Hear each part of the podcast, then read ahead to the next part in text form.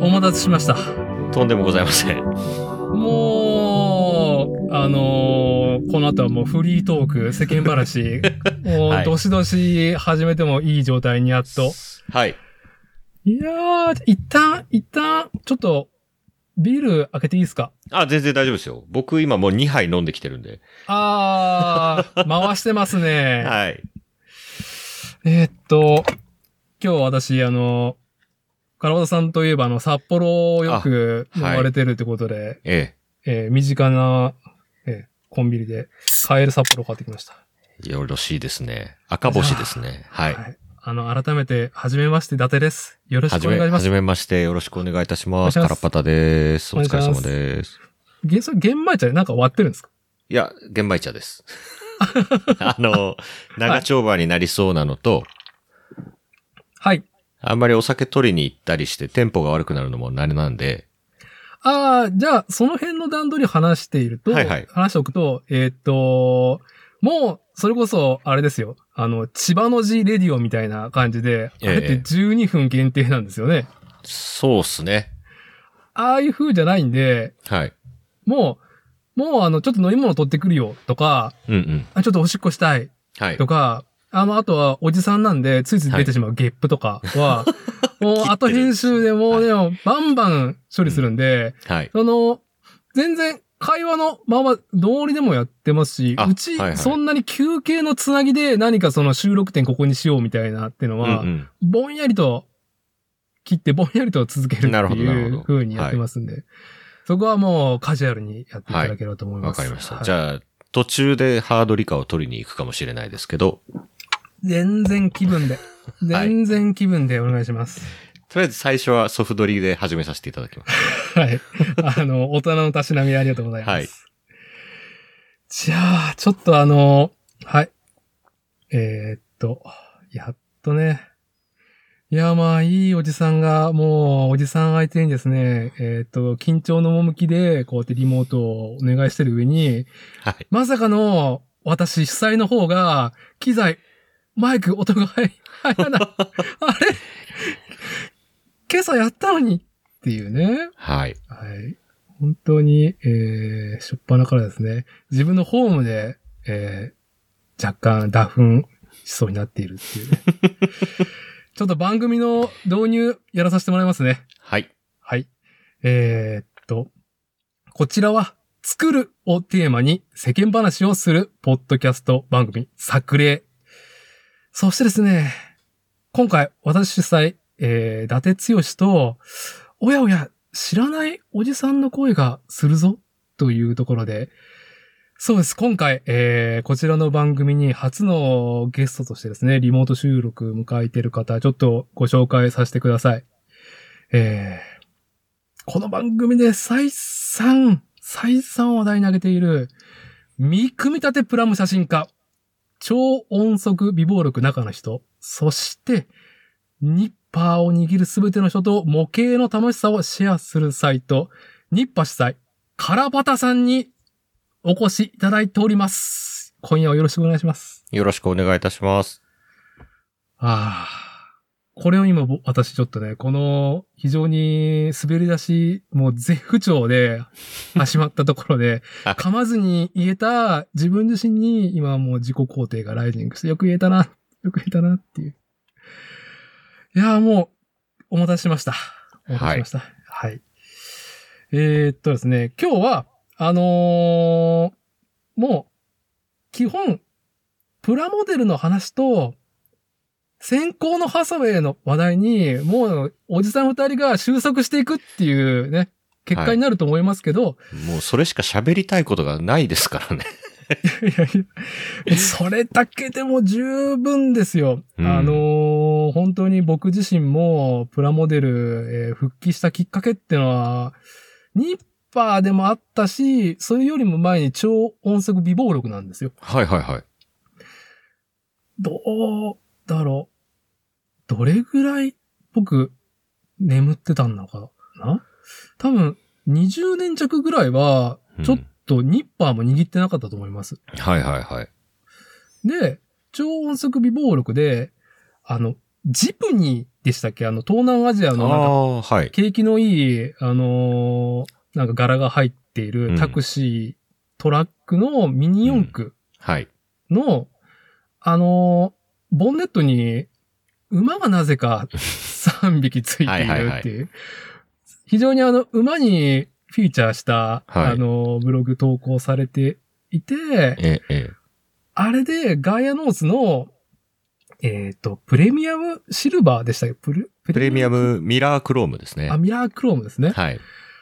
あの、このメッキ感がうん。手に入るのか、自分の手でうっんていうのうんうんで、もう、買ってきて、塗料を。はい。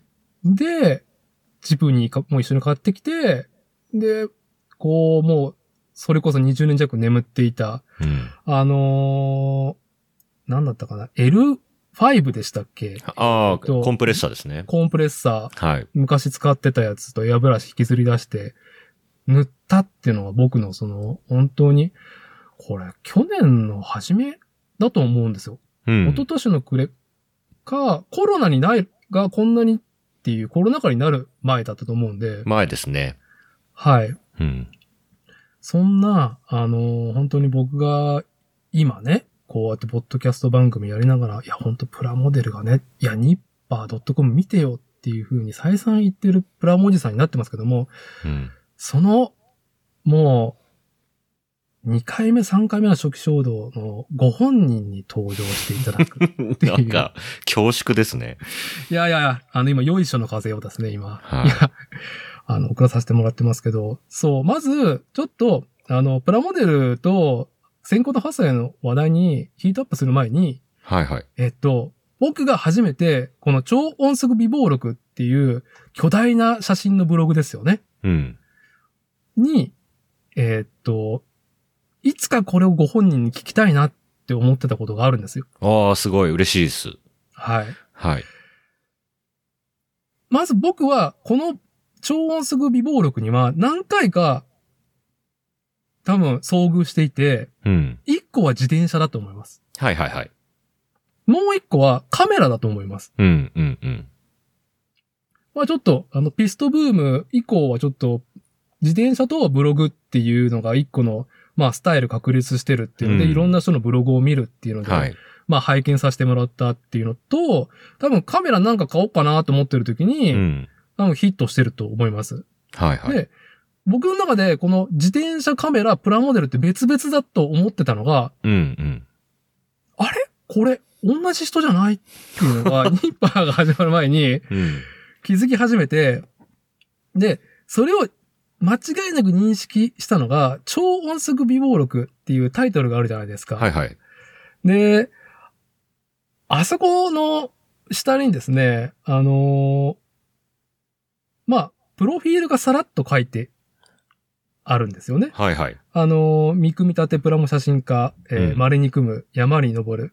うん。で、この後ですよ、カラパタへの、まあ、主催者ですね、ブログの。はいカラパタへのお問い合わせ、文章、写真、DJ、飲酒のオファーは、はい酒を飲むオファーは、まあ、メールアドレスまでどうぞって書いてあって、この飲酒をオープンしてるスタイルが、 結構、結構な、あのーパンチがあって、い、や、そのスタンスと、まあ実際、そうやって、あのー、ブログ拝見しました。飲みに行きませんかみたいなことが実際にあったのかっていうのをまずちょっと伺いたいなっていう。ああ、それで言うとね、はい。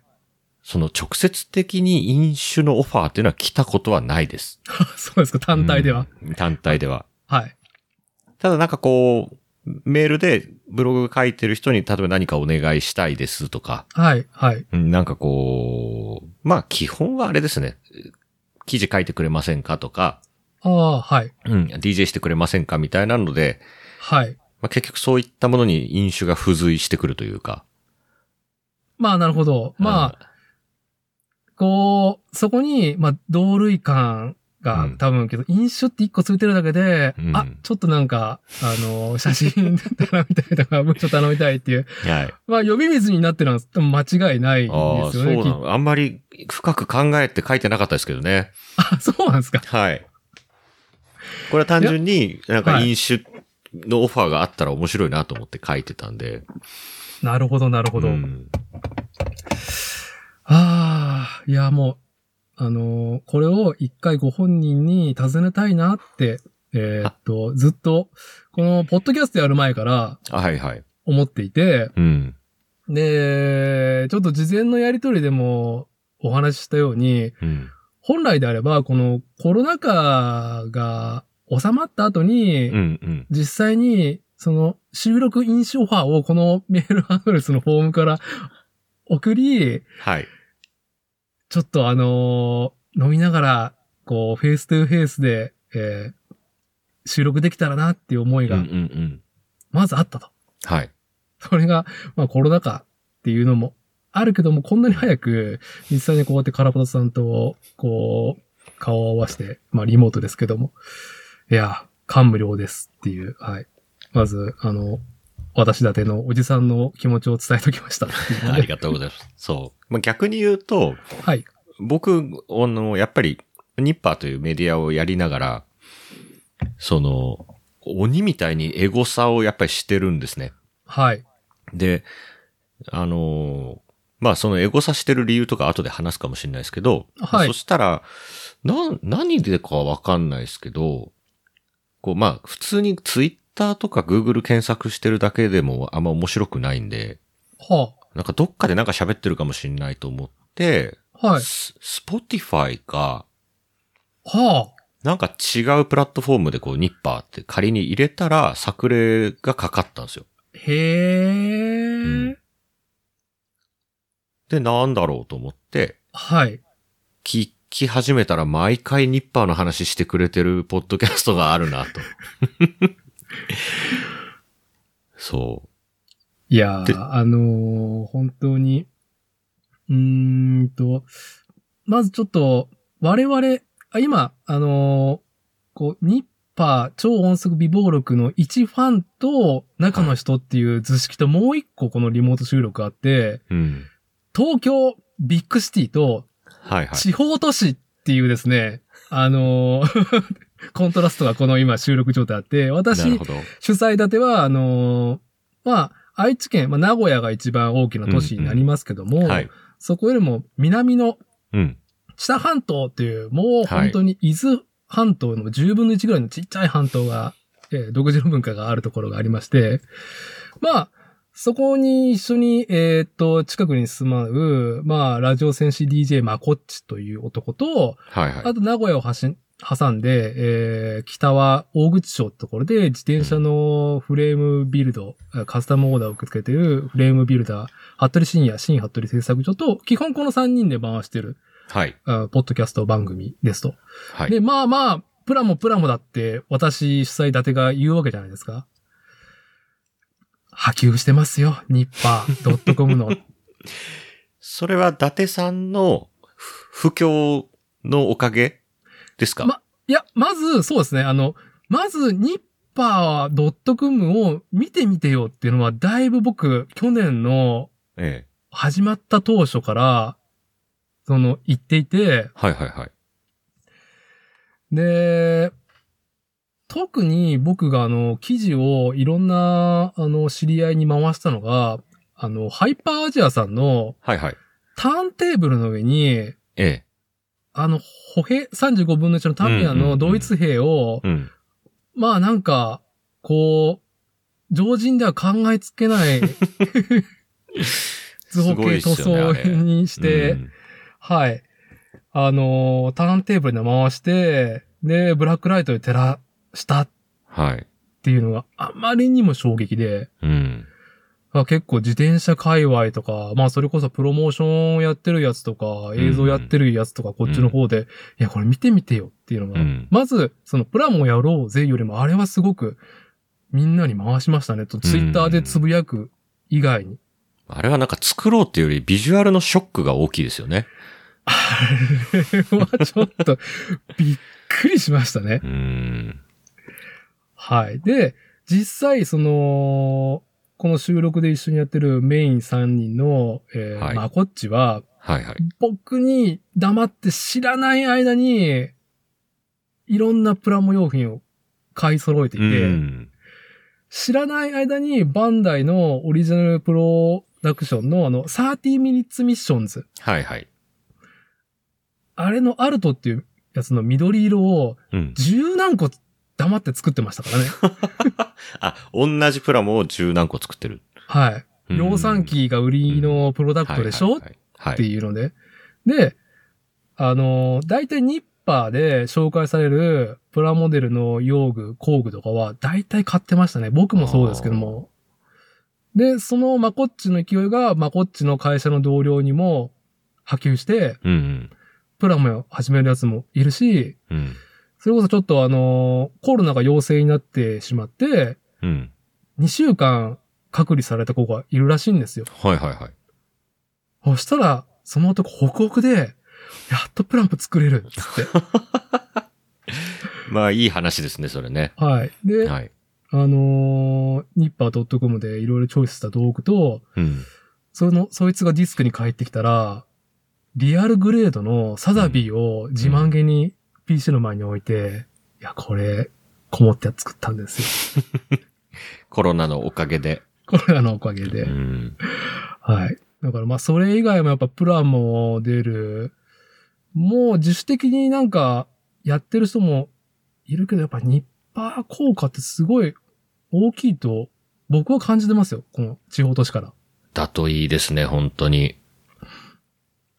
なんか、あのーニッパーのライターさんが、それこそあのクラブハウス初期でなんかお話しされてる時に、はいはい。なんか、俺たちテキスト打っても壁打ちだからリアクションが全く見えないから、うん。何かすごく、あのー不安がってる様子はい。 が 非常に、あのーまあ見て取れて、いやいや、伝わ、伝わってますよ、と。間違いなくニッパー高校でプラも始めてる。そうですね。これ本当にありがたい言葉で、はい。あのーまあ、ニッパーがやろうとしてることっていうのは、はい。本当に声なき人たち、要はプラモデル作ってない人っていうのは作ったことがないとか、もう作らなくなって久しい人っていうのは、なかなかプラモについて発信しない方々じゃないですか、当然。はい。そうですね。えっ、と、なので、言葉を選ぶんですけど、非常にニッパーがやってることって非対称なんですよ。うんその、なるほど。はい。あの、同行の死に向けてのプロパガンダをやってるんじゃなく て、はい。はい。あの、作ったことない人が黙って受け取って、はい間違えて作り始めるということが、最も僕らにとってのミッションなので、はい。はい。で、当然ながらツイッターで僕のことをフォローしてますとか、ニッパーを愛読してる、くださってる方たちっていうのは、当然もうプラも作ってるから、リアクションできる人たちなんですよね。なるほど。うん。そうするとそういった方々のコメントとか、RT とかは、こちらからは観測ができる。はけい。ど、君たち基本プラも作ってるでしょっていうことで、なるほど。はい。ありがたいはありがたいんですけど、僕らがターゲットにしてる人たちとはまた少し違ってくるわけですよ。まあ、サイレントリスナーというか、サイレントマジョリティといううか、ん。あの、読んでくれる人は全員対象なんですけど、えっ、と、本当に届いた時に話が変わってくるのは作ったことがないとかずっと離れてた人たちなので、うん、うん、うん。そうすると、まあ、作ってる人は読者じゃないとかって言いたいわけじゃないんですよ。うん。ない、ないんですが、えっ、と、いやもうプラも作ってる人のそうだよねっていうこリアクションっていうのはいっぱい観測できるんですけど、うん、うん、うん。ニッパーのおかげでプラも始めましたっていう人はなかなか観測が難しい。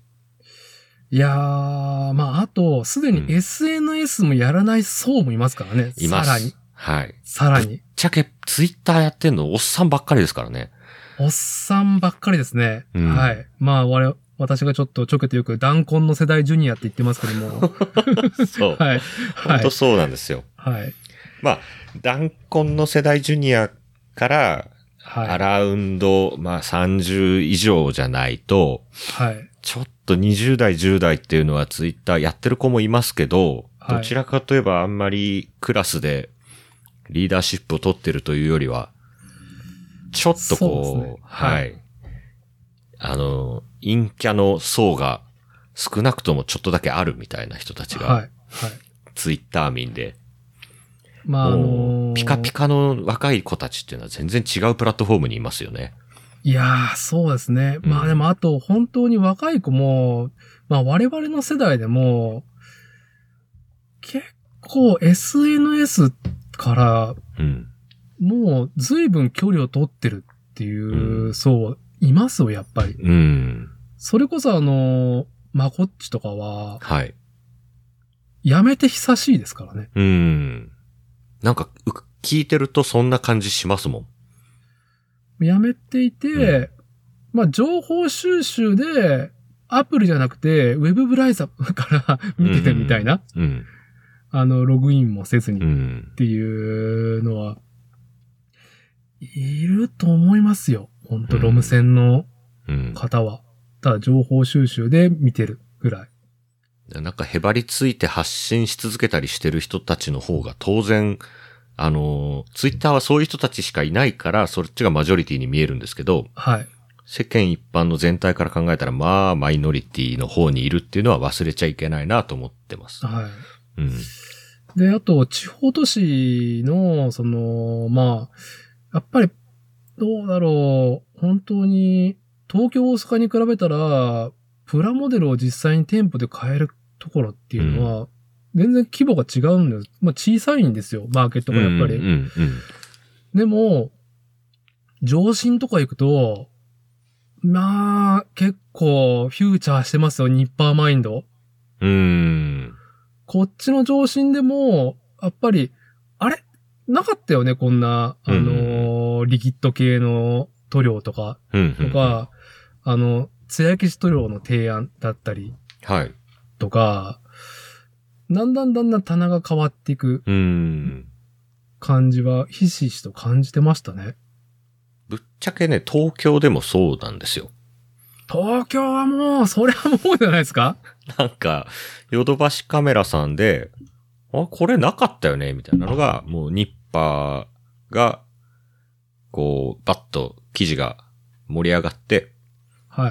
なんか実際アマゾンですごい品切れになりましたみたいなことしょっちゅうあるんですけど、はまあその後でなんかこう、ヨドバシ行くと、あれ棚ができてるみたいな。い。うん。うん。それこそ今あの、この、ポッドキャスト撮るために、あの、ダンさんにお勧めいただいたマイクを、はい。これ自分で持ってなあの、タモさんスタイルで持ってなきゃいけないマイ クなんで。ああ、そうでスすタンドねすすいません。それをちょっといえいえいね、え失念してました、提案するの。で、ちょうど僕もまあ配信用の機材を揃えたかったとこなんで、ええええ。この2週間ですげえいろいろ買ったんですけど、マイクスタンドはちょっと何買うのがいいか、なんか安物もやばそうなんで、うーん、なんかそうですね。うん。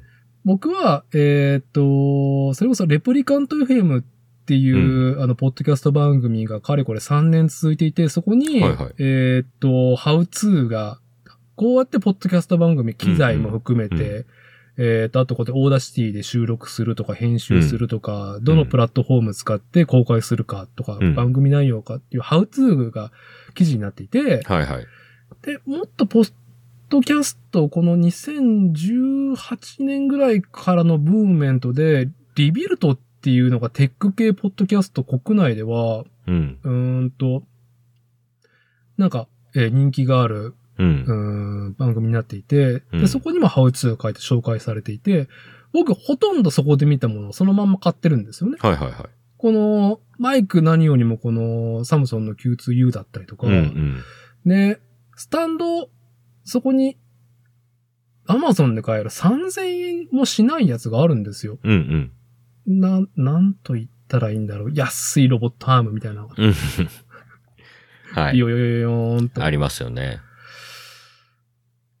あれが本当にいいかどうかは進めれるかどうか、今ちょっと僕はなんか、あのー迷ってるところで、うん。僕も今、家庭の事情で、あの、こうやって声張って、しこの夜中、この寝かしつけ、子供の寝かしつけがある時間にうん収録なんかできるヒエラルキーにいないんで、まあ、車の中に収録機材を持ってきて、だって今、バイザーに、あれですかね、あの、水平器がついてるあの、でっかいハサミうん。あの、ピンチに、うん、タイラップで無理くりマイクサンドを縛ってるってい、はいうぐらいで、自宅であれば、今多分カラボさんでっかいクリップでそれ止めてますよね、マイク。これね、あの、その話が途中だったんですけど、矢沢のどっちもクリップっていうのがあって、何ですか、それ。あの、銀色でですね、こう、水道管みたいなぐねぐねした、曲げられるあー、はい。フレキシブルアームがくっついてて、両側がクリップになってるんですよ。なるほど。はい。でこれが、もう、家庭にですね、10本あっても困らないっていうぐらいいい道具なんですよ。あー、なるほど。でこれか例えばレフ板を挟んで写真撮ったり、はい。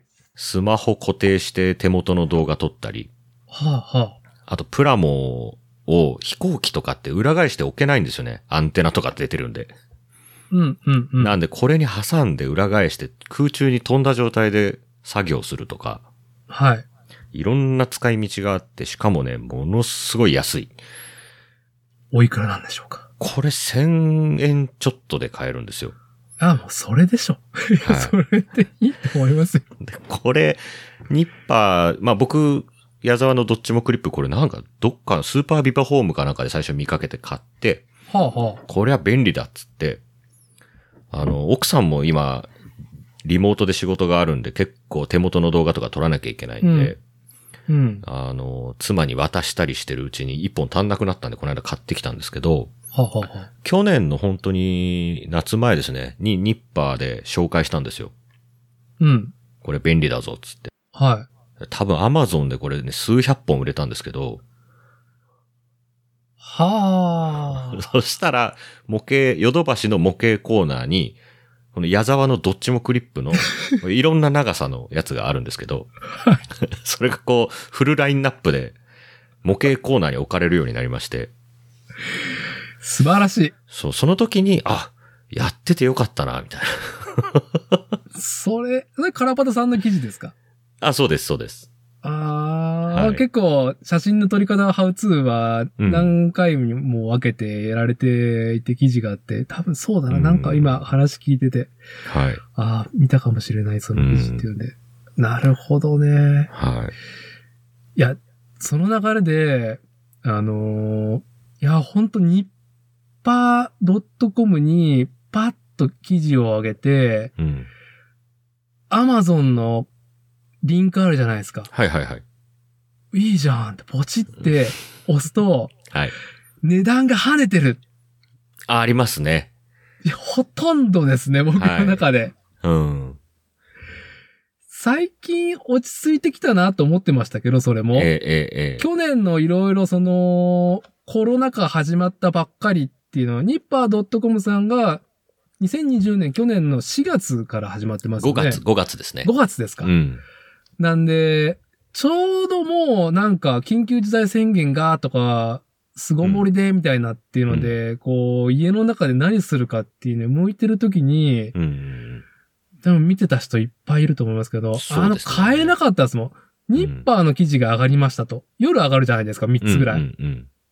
で、あれやこれをして、はい。夜ゆっくり PC の前で買うか買わないか考えようかなって、こう、もう一回ポチッと押すと、うん。売り切れとかもう、いや、その日のうちに売り切れとか、うん翌日持たなかった商品とか、ザラでしたよ、体感でこれは。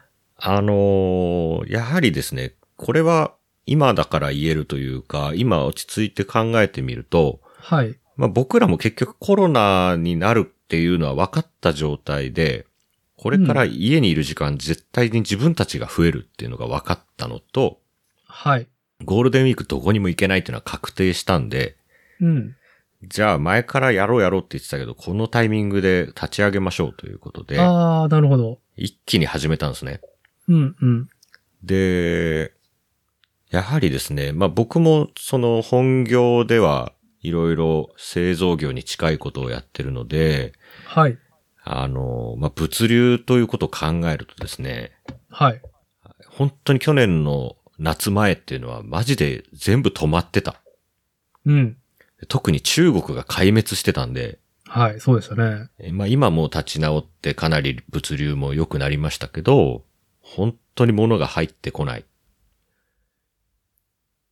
で、に国内の流通も結構死んでたんで、うん。うん、だからそういう意味では、あの、去年は Amazon 自体が生活必需品以外のものほう。の入荷を本当に、あの、絞ってたっていう時期がありました。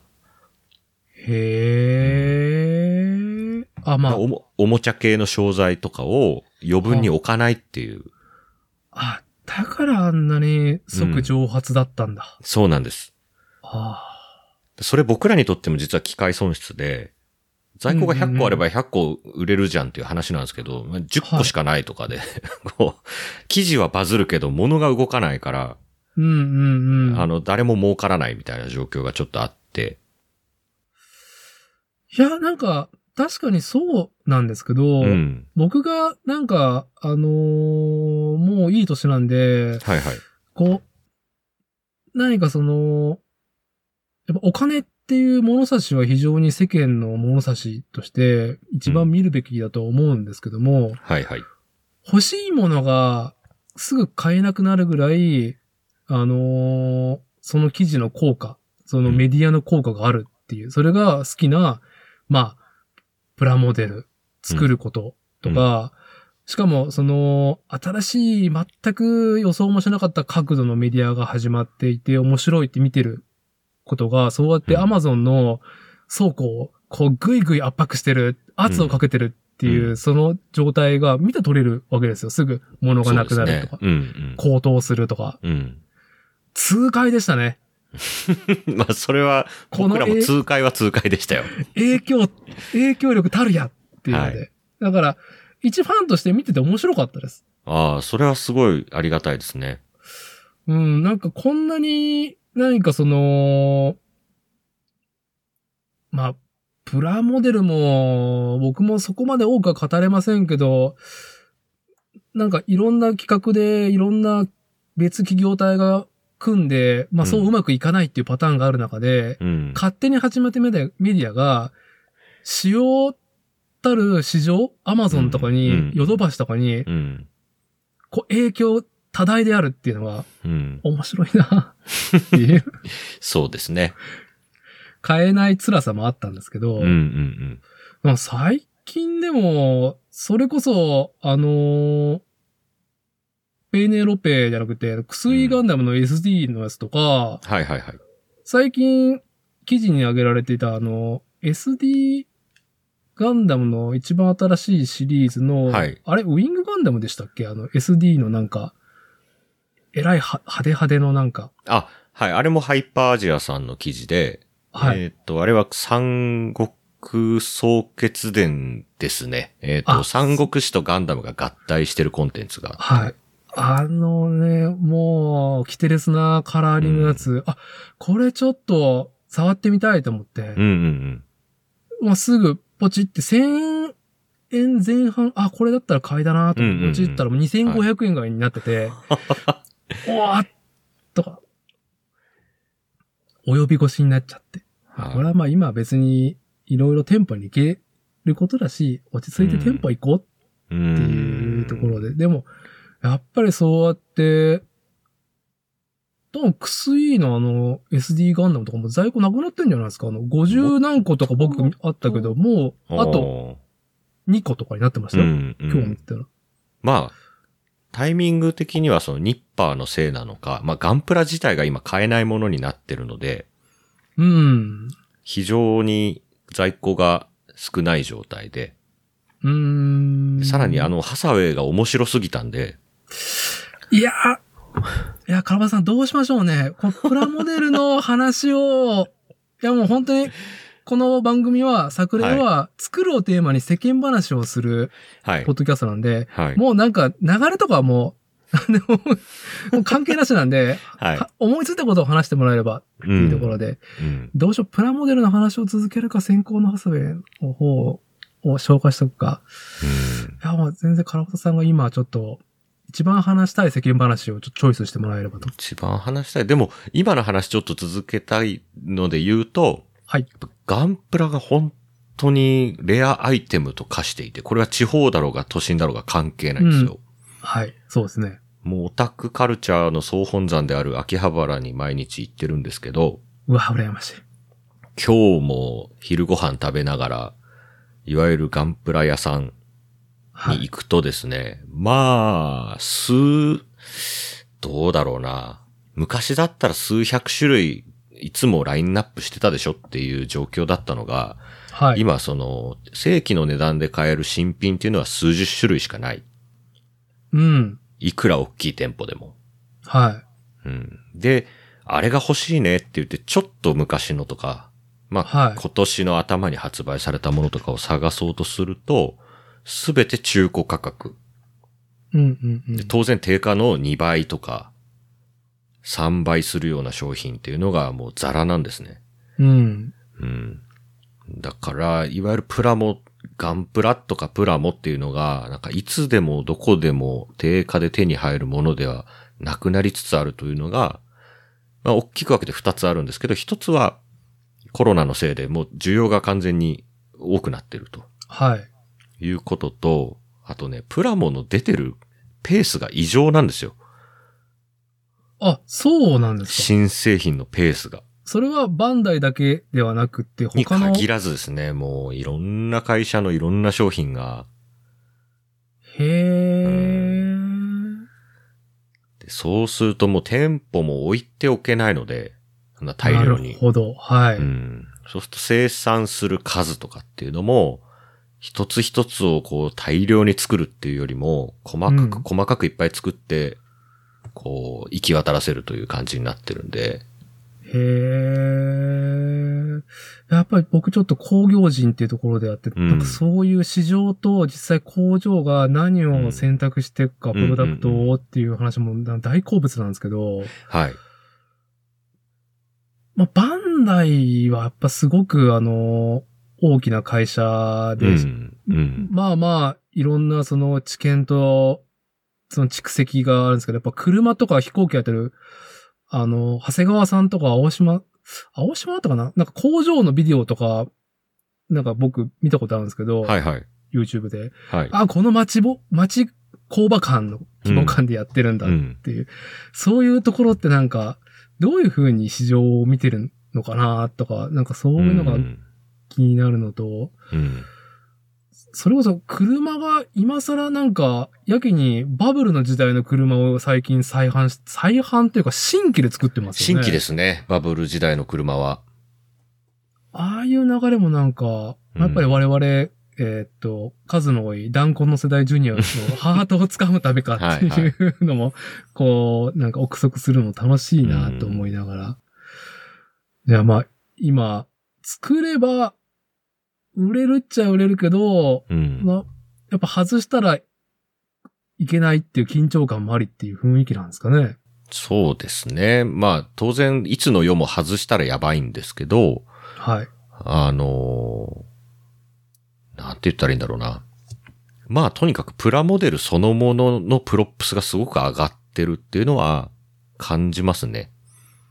ああ、んこの、カラパタさんは、やはりもう、ずーっと、まあ、一時期はそれこそプラモデルの、まうあ、んその、紙面のメディアの方の中の人はいはいだったわけじゃないですか。はい。で、多分一ユーザーから、えーっと、メディアとして送り手側になってっていう、うんその、いろんな波を見てこられたと思うんですけども、うんはいはい今回のこの波は、どれぐらいの波なんですかうーん。そうですね。だ、あのーいくつか波ってあったと思うんですけど、はい。僕がメディアにいた頃の一番大きかったのってやっぱり、うーん、最初に飛びついて、ああ、うまくいったっていうのはガールズパンツァーというアニメなんですよ。はあ、あれなんだ。あれは、もう特需としか言いようがない状況が本当に起きたので、うーん。いわゆるですね、ガンダムって番組が始まってからプラモが出るじゃないですか。はい。だから、当たるか当たらないかわかんないけど、番組が始まりますと。はい。当然そのために何ヶ月も前から仕込んでいたプラモデルを番組が走ってる最中にボンボンボンボン出すわけですね。そうですね。うん。それにはリスクもあるしコストもかかるわけですよ。はい。うん。けど、ガールズパンツァーのすごかったところは、うん。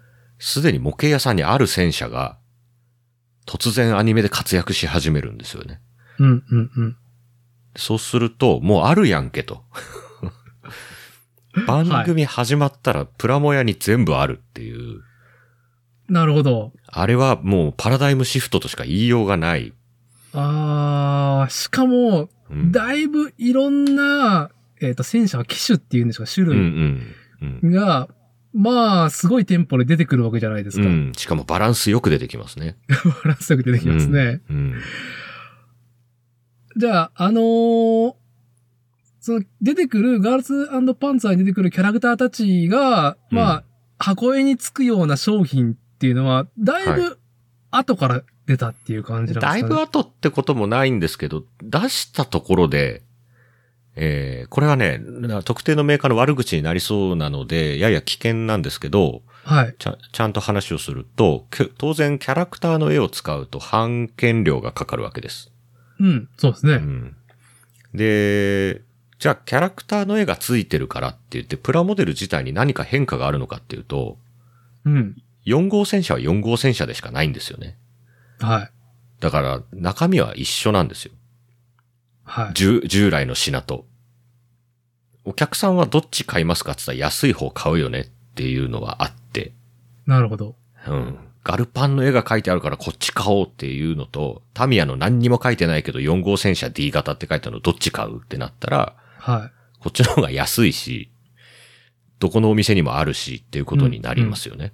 はい。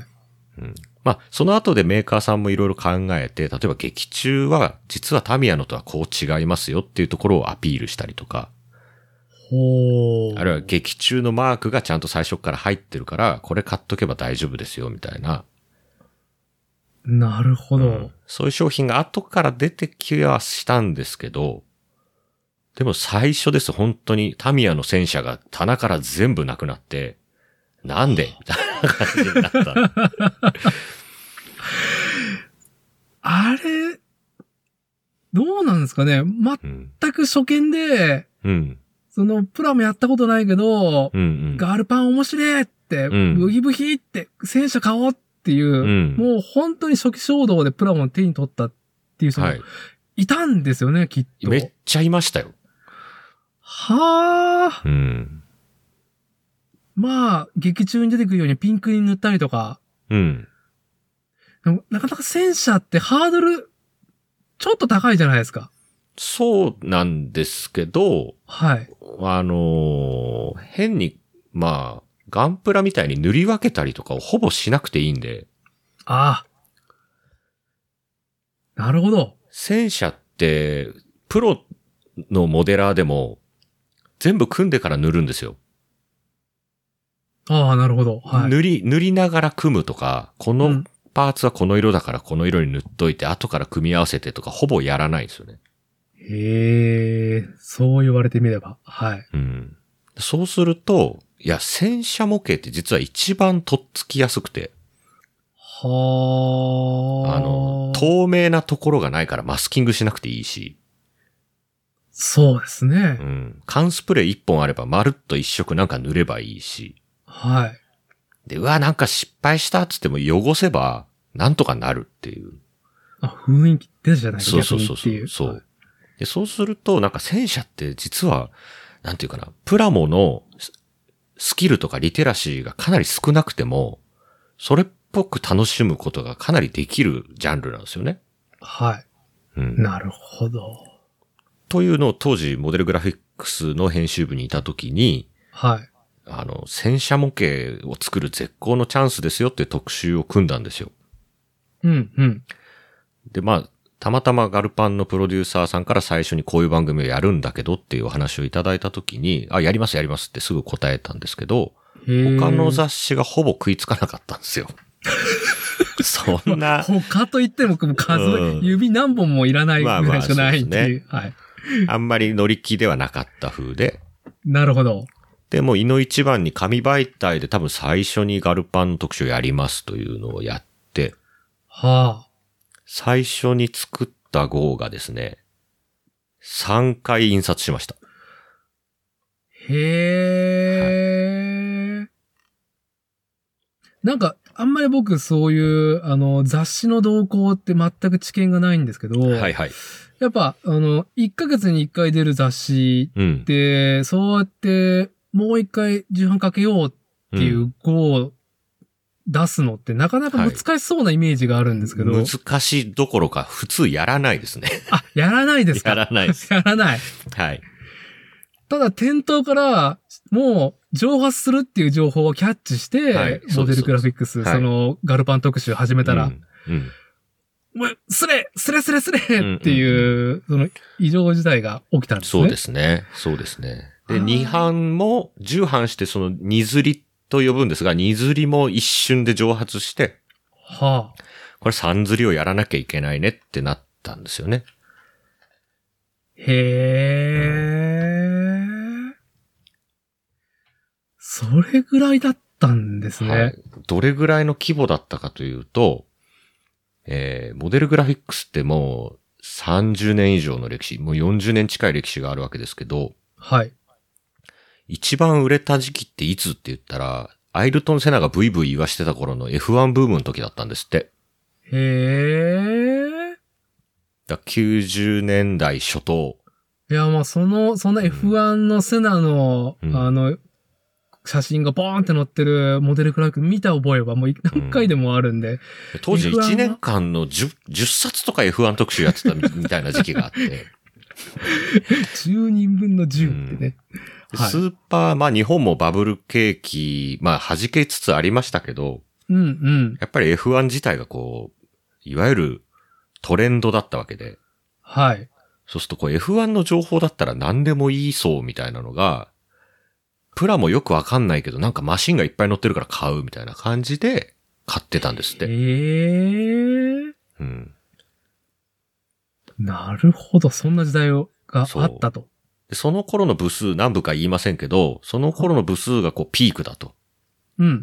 で、これはもう模型を作ってる人口、要は接着剤を使う模型を組みは立てたことがある人口とかをもう上回ってんじゃないかっていうぐらいの人数が買ってたい、という F1 話を効聞いてて。うん。 果はい、はい。けど、それにほぼ匹敵するぐらいの数がガルパンの時には出ました。はあ、それ、ガルパンがうん。放送されていた時ですそよね。うです、そうです。はい。放送中です。中ですよね。うん。あ旬も旬だし、うん。結構僕、最終回近くなってからまとめて見始めたんですよねうんうんうんうん。で、もう結構ひっくり返ったっていうはいはい方なんですけど、うん。だからもう、放映当時から、すごい、バッと注目されてたわけなんですね、あの、ガールパンそうのタでイトすル。ね。まあ、狂ってますからね、あのアニメ。いや、1話の冒頭のあの戦車の、あの、あ、これ、撮ってきたんやろこれ、うん。撮ってきたんでしょこれ、本当本当のやつをってやつ。はい。聞いたことないから、これ本当でしょっていうはいのをなんか前にすごく出してくるうん。感じで。はあ、で、乗ってるのが、可愛い萌えな女の子が乗ってうるん。っていう。まあしかも、ベタベタに萌えキャラじゃないですからね、ガルパンって。そうですね。なんかこう、微妙に芋臭い感じっていうのがあるっていう。まあ、あと、みんな結構その、戦車道っていうのもガチになっているうん。っていう、なんか、なんとなく巻き込まれちゃった、うっかり、うっかり来ちゃったっていう風ではないっていう。 あものう、部活としてやっていますという。はい。はあ、そうなんですそうね。いや、そんなにだったんだ。いや、面白い話を早速いただきました。ありがとうございます。で、あまりにもクオリティが高すぎて、現場が追いつかなくなるのが5話っていう。あ、そうなんですか。だから6話がなくて。んえっ、とね、1、2、3、4、5話までやったんですけど、6話が放送できなかったんです。あ、そうなんですか。うん。なんで、5.5話っていうのが挟まって、はだから、まだ5話しかやってないアニメなのに、1話から5話までの総集編が入るんですよ。あ、ここでっていうね。そう、えーみたいな、ま、もう間に合ってないのみたいな感じで、はでですね、え10話でもう一回間に合わなくなって10.5話っていうのが入る んですよ。ああ、でも、そんだけクオリティは譲れないっうんていうところはあっそう。だたかんですねら異常なことをやっている。はあ。まあ、戦車。がフル CG で、はい。それに合わせてキャラクターを描くっていうめちゃくちゃなことをやってるんで、うん、うん、うんうん。 2回アニメ作ってるようなもんなんですよね。しかもあのーちゃんと戦車の挙動をんリアルで再現してるから、やっぱスピードが遅いじゃないですか。はいはいはい。それにキャラクター合わせると、うんだいぶカットを作らんとかんんっていうのは、まあん見て取れるなぁとは。なぁ。で、なんか変に CG だけでごまかしてる感もなかったし。ないですね。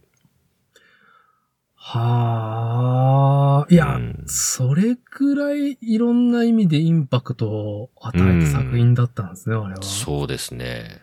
まあ、あれ模型の世界にとってはもう、いわゆるキャラクタープラモ以外でこんなに模型の世界が盛り上がる、しかも日の当たってなかった戦車っていうところに、はい。はい。突如としてスポットライトが当たるっていうのは、これはもう、鉱脈としか言いようがないやり方ですよね。しか、しかもなんか、事前になんかその、コラボとか、そういう戦略を立てたわけではなく、ただただプラモを売ってただけっていう。そう。まあ、当然、あの、マーチャンダイジングとしては、はい。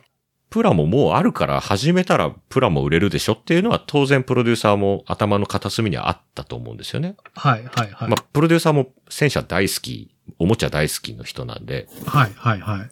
あの、非常にそこら辺はクレバーにやってたと思います。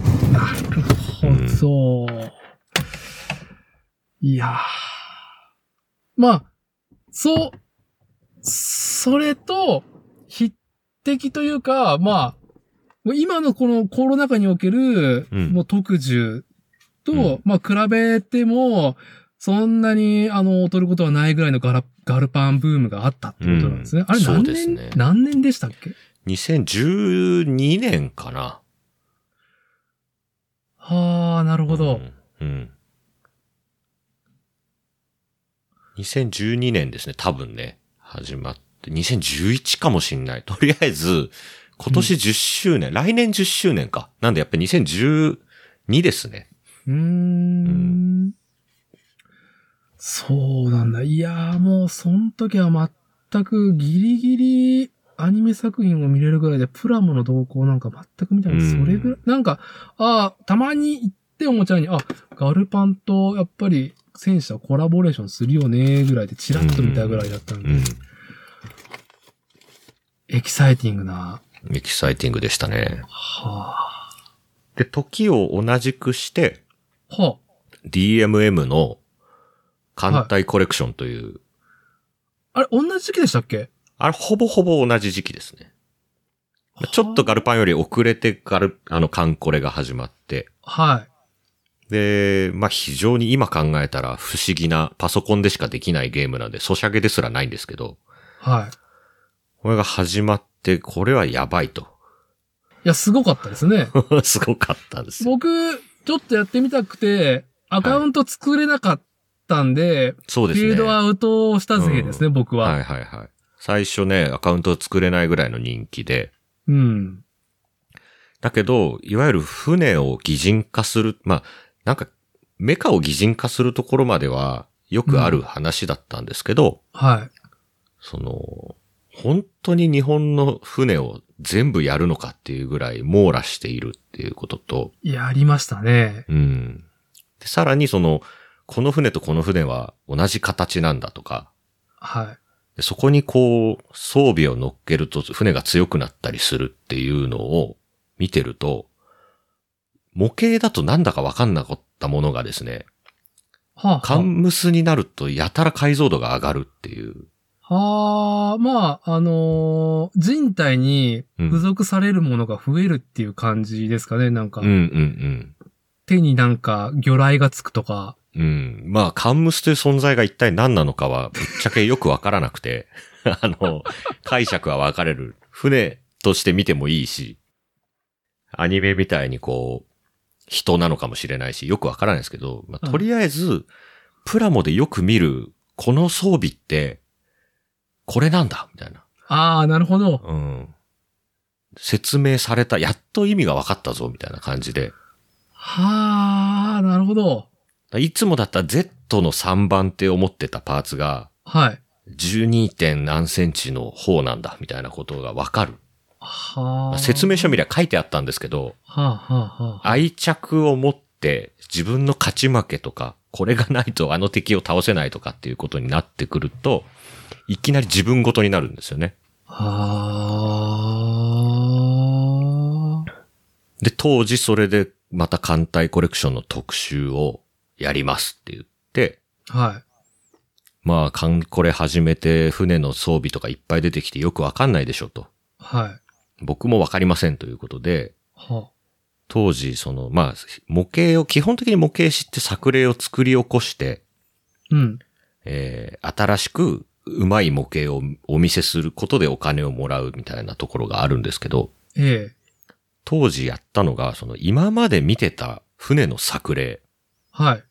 これも、カンコレをやり始めてから見ると、ああ、なるほど、みたいな。 何々作戦の時の何っていう船を作ってるってのはそういう意味だったかみたいなことがわかるようになったんで、はあ。じゃあちょっと読者の人にも分かってもらいたいなと思ったんで、その時作例を一個も作らずに、はい。昔の船の作例を全部集めてきて、この女の子はこの船、ここに乗ってる装備はこれっていうのを全部、こう、対応させたんですよ。はい。これも死ぬほど売れました。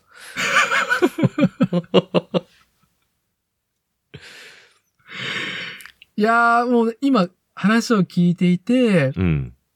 体験したかったなっていう、その、その、カンコレをプレイして、うん。僕はそんなに、あのー旧日本海軍のうん。船舶艦船には詳しくないんだけど、多は分プレイしたら名前をまずは覚えますと。そうですね。で、その、戦艦は知ってるけどう、ん巡洋艦とかもそれ以外のものっていうのも全然把握してなくて、まあそれの、うんまあまあ、役割だったりとか、うんまあ、並走の特徴だったりこう、わかると。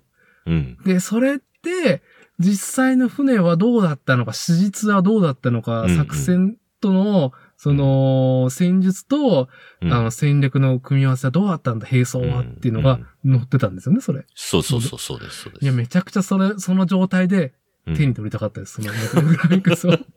そう。だから、このキャラクターが自自己紹介をするときに、はい。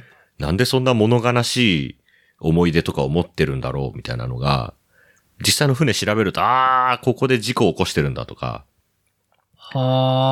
はそう。あと、なんでこの缶はガチャをいくら回しても出ないんだろうみたいな。レアだうんー。ほう。うん。確かにこれは実物も超レアだなとか。へえ。いやー、いい機会を失ってるな、自分。 いや、でも、それは本当に、まあ、ガルパンとカンコレっていうのは、ええなんていうかな、もう、模型業界にで言うと、10年に1回あるような、もうビッグウェーブ中のビッグウェーブだったと思うんですよ。あー、それがうん。立て続けに来たわけですね。そうですね。あー。こんなに重ねてくるか。うん。でも、逆にこういうことあるよねっていうう。ん。へえ、2010年代の初頭の、そう2000プラそう、12、3年の話ですね、これ。はあ。まあでも、いい話ですよね。なんか僕は、やっぱり、その、あんまりサスティナブリにも言えないぐらい、うんうん噛んじゃうぐらいの、ああいうのあんまりそうも押してない方なんですけど、うん。ただただ、その、そもそもあったものが、うん再注目されて、価値を、やっと理解してもらって、伝わって、うん。えー購買に走ってもらうとか利用してもらうっていうのはすげえいい話だなって思う。まあ、新しい層が単純に動きますからね。うん。うん。で、解釈もまた新しいの、ね、増えていって、うん。ああーまあ、他は僕は安易安易にツイッターとかで、ピクシブとかで二次創作ものを眺めていたぐらいで、なんとなくぼやっとその世界観、観光に関しては本当にぼやっとしたアウトラインをうん知ってるだけで、うんなんかみんながそうやってキャッキャキャッキャしてるのが楽しいなーって、こう、外野で見てたっていうのが観光に関してなんで。うん。まあでもそれ以降も、あのー流派観光みたいな感じで、まあ、似たようなものがうん出るよねそうですってね。いう。でも、それでも確立してるっていうのはすげえなっうていん。う。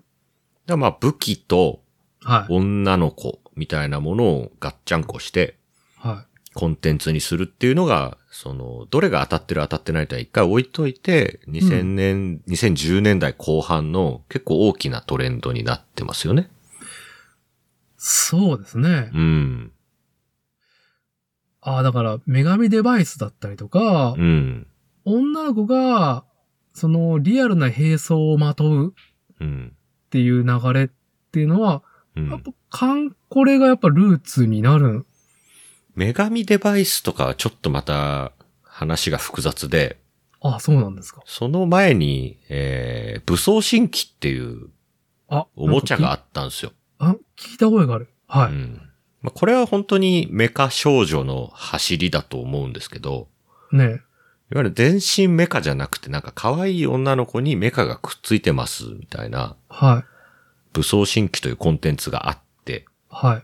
まあ今それの流れで、なんかフレームアームズとかはい。が、あの、のしてるというか、はい。はい。そのファン層をすごい拡大していった結果がそれ。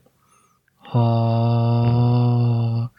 いや、あの、このポッドキャスト番組でもちょっと、まあ、こっちと話題にした、まあ僕はらいその量産機が好きだと。やっぱうんうん量産機の佇まいと可能性と、うんその想像の余地が非常に燃える男としてっていううので、ん。楽しんでいる中で、うん。 30 minutes missions の量産機のうん。世界観を強襲したデザインの美少女たちが30 minutes 的ああはいなはいはいはいものをまとう、30 minutes sisters っていうのがここ出展ま開す、ね展開されるっていうのに、我々憤慨しているって いう。ブレてるって。ま俺ブレ俺たちてる。そうですね。 なんていうかな。実はブレてなくて、はバンダイさんがやってること、まあ、30ミニッツミッションズというのは何と戦ってるのかというと、あ、はい、まあ、どう考えてもフレームアームズというコンテンツがあり、はい、まあ、フレームアームズガールの前に、ことぶき屋さんってずっと MSG っていう、はあい。の、要はメカプラモを改造するための無版権の改造パーツをいっぱい作ってるんですよ。あ、無版権なんですか。うん。版権が特にない。はあ、 MSG って例えばガトリングが好きじゃないですか。男の子は。大好きでだすね。だからなん、なんかグフカスタムからガトリングだけかっぱらってくるのもなんなんで、うん、うん、ガトリングだけを売る。うん。それはもうオリジナルデザインなんですよ。はとか、なんか空を飛んでるモビルスーツを作りたかったらこうウイングユニットみたいなのが欲しいじゃないですか。あ、はい、そのウイングユニットだけとか、はあと、まあ、トゲトゲしたものとか、手のパーツとか、そういう、メカプラモを改造するためのパーツっていうのを、ことぶき屋さんがずっと MSG というシリーズで出してたんです。い。うん、うん、うん。それがいっぱい出るとどうなるかっていうと、これで一体ロボットできんじゃねってなるわけですよ。あ、その、んロボットは後発だったんですかはい。それでフレームアームズっていうのができるんですよ。へえ、あ、全然知らなかった。あ、そうなんですか。そう。で、フレームアームズっていうのは、まあ、ことぶき屋さんが自分で開発したはあ、ロボットのオリジナルデザインですよね。はあ、はうんあ、そうですね。で、当然今まで蓄積してきた MSG と組み合わせることでカスタマイズできますと。はで、ガチガチの世界観があるわけじゃないから、い。うん。ガンプラみたいに、この年代のこういう人が乗っててっていうのとはちょっと違う遊び方ができるでしょ、うんっていうのが、もともとフレームアームズの世界観。なるほど。これがまあまあ成功したんで、はい。武装新規に関係していた人たちと合流して、うん。そこに女の子を乗っけると。うん。まあ、実際カンコレみたいなメカ少女みたいなものとの関連性が、まあ、ゼロではないと思うんですけど、はそれでフレームアームズガールという、フレームアームズに女の子を乗っけたもんが出てきたんですよ。はあ、そういう流れだったんですね。うん。はい。で、バンダイはバンダイでガンプラの改造パーツっていうのはずっと出してたんですけど、うん。これガンプラを改造するためのパーツなんで、一応ガンダムってくっつけなきゃいけないですよね、名前として。まあ、あの、ガンダムビルドファイターズあたりから出てきた、うんうんその、まあ、オリジナル兵装。ビルダーズパーツってやつですね。そうですね。はい。うんで、ことぶき屋に負けじとこうやってるうちに、いや、これ、自社でオリジナルのロボット作れば、版権料いらないし、自分たちのものになるじゃんっていうことで、多分ね。で、30 minutes missions というのを始めて、はい。これはだから要は、ことぶき屋と同じことをやって、ことぶき屋をぶっ倒すぞっていう、後まあ発で、バンダイ流の、まあ、昔からバンダイはそういう、えー後発で、安くしていっぱい届けて、市場をかっさらっていくというビジネスをずっとやってるので、ああ、いやいや、もういいですよ。もう私の住まうところ、私自身もあのトヨタ自動車のですね、あの、 バビロンシステムで今まで生きてきた人間なんで、もうトヨタはもう大体あの、マツダとホンダのアイデ ィア、あの、コンセプト、えー、初言をですね、はい。市場を見てからうん一緒っていうのを出すうっんていう。そうね。あ大手のただまあパ車ですねパクリとかは言いたくないし、まあ、はいガンプラっていうものすごいでかい市場を作って、うん。未だにキープしてるんで、そこはもう完璧に何も誰も言えないというはい。でその技術力があるから、あの、今の、その、何でもないガンダムじゃないロボットを作っても OK だし、うんうんうん。当然女の子プラモが売れてますって言って指を加えて見てるわけにはいかないでしょうから、はい。どうしようかって言った時に、ビルドファイターズで女の子とガンプラが合体してるキャラを出し、はい。さらに、全く同じ島田文兼さんというイラストレーターを起用して、えー、フレームアームズガールと同じ文脈で、え30ミニッツシスターズをやると。あ、女の子のデザイン、はい。 S さんは一緒なんですかえっ、と、まあ、フレームアームズガールはいろんな絵師さんを起用してるんですけど、ああ、なるほど、なるほど。ただはい最初の最初に売れたのはやっぱり島田文 兼さん。ちなみにガールズパンツァーのキャラクターデザインも島田文兼さん。なるほど。はい。なので結構ですね、ホビー業界、アニメ業界というのは、クリエイターが、その、い人気だってなると、割といろんなコンテンツに敵味方関係なく同じクリエイターさんが参加するということはよくある話ですね。ああ、なるほど。うん。だから、似たようなものというか、うなんか、完全後発で女神デバイスの後追いだなと思ったけど、うん全く同じことをしようとしているバンダイっていう。だから、ごくごく自然な流れだと。うん。だし、まあ、各社今、えー、女の子のプラモを作っているので、はうん。それこそね、青島もやってますし、い。ん青島は何でしたっけ、マクロスのバルキリーに女の子を被せたやつ。あ、売ってるはい。売ってるとか、えー青島さん最近の新製品だとアトランジャーっていう昔やってたオリジナルのロボ。はあの、アトランティス大陸にいた伝説のロボみたいな設定があるんですけど、あ。はまあ今見るとほんわかしたプラモなんですが、それをリバイバルしてい。はい。女の子となんか一緒に戦うみたいな設定だったりとか。なるほはい。ど。いや、今、その話の流れで、まうあ、んこれもちょっと、あのー、カラバタさんに直にうん。お伝えしたいことがあって、 はい。いや、ここちら、こちらですよ。はい。はい。あのー、まあ、今、再三話題になった月刊モデルグラフィックスの、うん。まあ、2021年今年の2月号ですね。はい。あのー美少女フィギュア、あーうん。最強塗装ガイドうん。というところで、もう関東特集がとにかく可愛く塗りたいっていうので、はい。えーまあ本当に、まあエロと可愛いの間の、まあ FGO っていうタイトルの、うん。まあ、四天童子のフィギュアが、うん。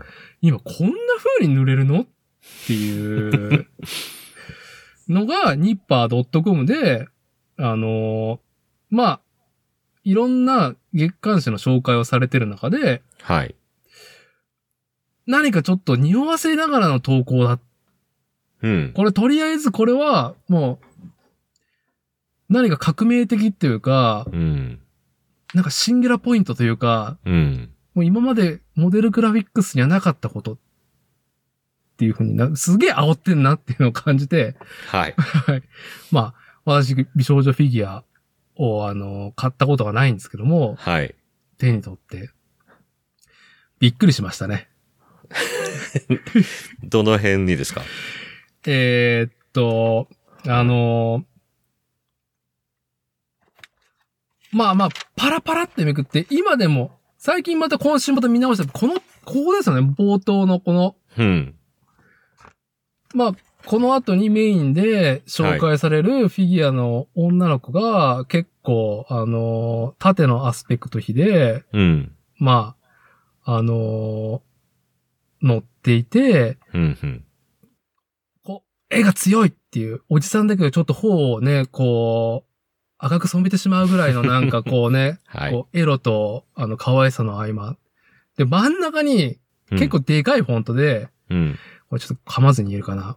こうテキストがあって、それに、こうガツンってやられたんですよ。はい。はい。それが、5万とある完成品を前にして、それでもあなたがプラモデルを組み立てずにいられない理由っていう、このワードに、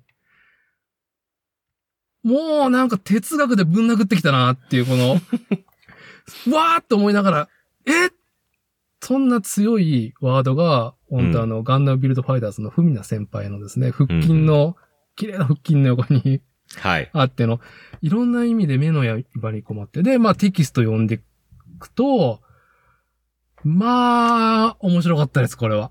うん。何回読んでも面白くて、ある日、自己的に、あの、クラブハウスが始まった時に、はい初めて僕が、カラコタさんと、はい事故で話す、はい直接対 面、1対1で話すっていう事故があった時に、はいはいはまあ、このことを伝えたら、えええ、それ、私が書いたん です。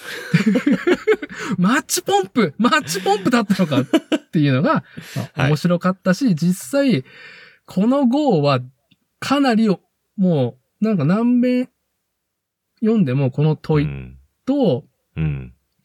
まあこの美少女フィギュア以外のことにもなんか当てはまるか。なうんん。つったら僕の語彙では出てこないんですけど、なかなか。うん何かその自分の言葉作りたいなとか、まあそれを考えながらプランも作りたいなっていう、うあん。の、衝撃的な、はい、あの、特集でしたと。テキストでした。なるほど。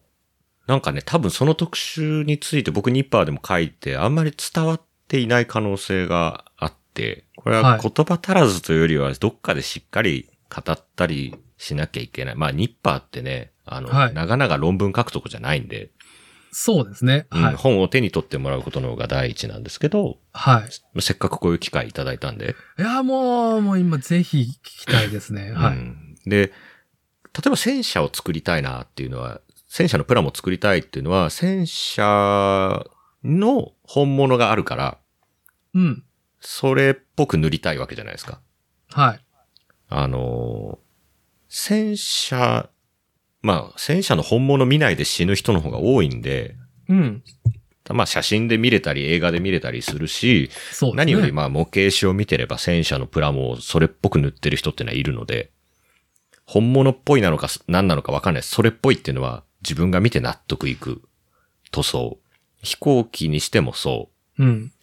えー、とにかく実在するもののプラモって本物が一応あるっていうことにして、なんか本当にありそうだねって思ってもらえると嬉しいタイプの模型だと思うんですね。うん。うん。で別に、本物っぽく作らない方法もあるよっていうのはあるんですけど、まあそれは例外ということで、基本実在するものをプラモにしようとしたら実在してる感が出ると嬉しい。うん。で、ちょっと例外なのはガンダムで、はい。あれ実在しないんですけど、はい。実在したらどうだろうねっていうゲームが、まあ90年代ぐらいまで流行ってた。うん、うん、う。うんん。けど、いつしか、ガンダムって別に実在しなくねって誰かが言ったわけじゃないんですけど、うん。模型紙に載ってる作例とか、あるいはそれを見て作れる上手い人たちが実際自分で写真撮ってネットに上げられるようになってきたんで、うん。どんどん1分の1のフィギュアとしてガンプラっていうものが遊ばれるようになってるなというふうに感じてるんです。 1分の1。うん。つまりガンプラっていうサイズが1分の1。なるほど。はい。うん本当に144倍した時にガンダムそこにいるのって言ったら多分いないんで、うん、うん、うん。決定的だったのはお台場にガンダムが立った時、はい。え、ガンプラじゃんって思ったんで、が、ああが、ガンダムこうだったか、ではなく、く、うん。ああ、でけえ、うん。あ、まあ、想像上の実寸ガ,、ンダムのプランボだそうそうってそうそう。いう。で、しかも同時にガンプラ、お全く同じデザインのガンプラとかがリリースされるんで、そうですね。どっちが本物よって言ったら、どっちもどっちだよね、みたいな感じ。はい。で、間違いなくこれ歩かないし、撃たないし、はい。飛ばないし、みたいな感じだったんで。はい。まあ、それがいい、いい悪いではなくて、うん。やっぱビルドファイターズとかになったのも、結局ガンプラをうまく作りたいというのが、なはい。んかみんなのリビドーであって、はい。まあ、あの説得力はすごかったですうね。んなんか18メーターのロボットが本当にいたらどうでしょうかっていう 話って、はい。なんか、本当に平成の頭ぐらいに、ちょっとガンダムセンチネルというのがあったので、はい。その頃に少し真面目に考えている風の企画があった。はで、ガン、バンダイはリアルリアルってずっと言ってるんですけど、いや別にこれリアルじゃないよねってみんな分かって遊んでるようになったんで、ガンプラをうまく作る。で、そのガンプラうまいっていうのはどういう基準があるのっつったら、まあ模型師がある、ホビージャパンがあるし、い。うんうん。いわゆるプロモデラーと呼ばれる人もツイッターにいるから、もう、み写真で見るすごい上手い作例みたいなのを作りたい。うん。うん。で、実際それは、ある程度器用であれば、ヤスリをかけて色を塗ってってことは、まあまあできるので、はい。で、ガンプラ自体も人気があるから、こう、いいねももらいやすい。という流れがありますと。で、女の子を塗るって、うん。じゃあなんだよってなると、本当にいる女の子を塗るのはまた違うじゃないですか。そうですね。うん、アニメのキャラだし、そもそもみたいな。フィギュアはね。で、えー、アニメのキャラを、の立体物をうまく塗るって、じゃあアニメのキャラの色をそのまま塗るのかっていうと、それもまた違くて、うん。 2次元と3次元でデザイン全然違うので、うん。そうすると何がお手本なんですかっていうと、PVC の完成品のフィギュアなんですよね。はい。あれが欲しい。はい。触れられてましたね、記事の 中にも。はい、そう。あれの塗り方ってじゃあどうやってんのって実は明らかにされてなかったんですよ。そういう背景があったんですね。うん。ああ、なるほど。で、はい。ペイントマスターというのを誰かが作ってうん。工場に送るわけですよ。はい。で、工場のバイトの人がそっくりそのまま塗るっていう、はい。あの、大量生産ってなんだよって話なわけです。 うん、うん。あの、さっきのバビロンシステムじゃないですけど、はい。機械がやってるんじゃないんですよね。はい。人海戦術だったとっていうね。はい。まつげを塗る、お前はま、一生まつげを塗る係という人がまつげを塗り、お前は一生ほっぺたにチークを入れる係という人がやるわけですよ。はい。で、そういう人たちが例えば100人いたら、100の工程を経て、フィギュアが完成する。うん。で、これを一人で自分の好きなキャラのガレージキットとかプラモデルを買ってきて、同じように塗るにはどうしたらいいんだっていうノウハウって、うん。た体系化されてなかったんですよね。はあ、なるほど。はい。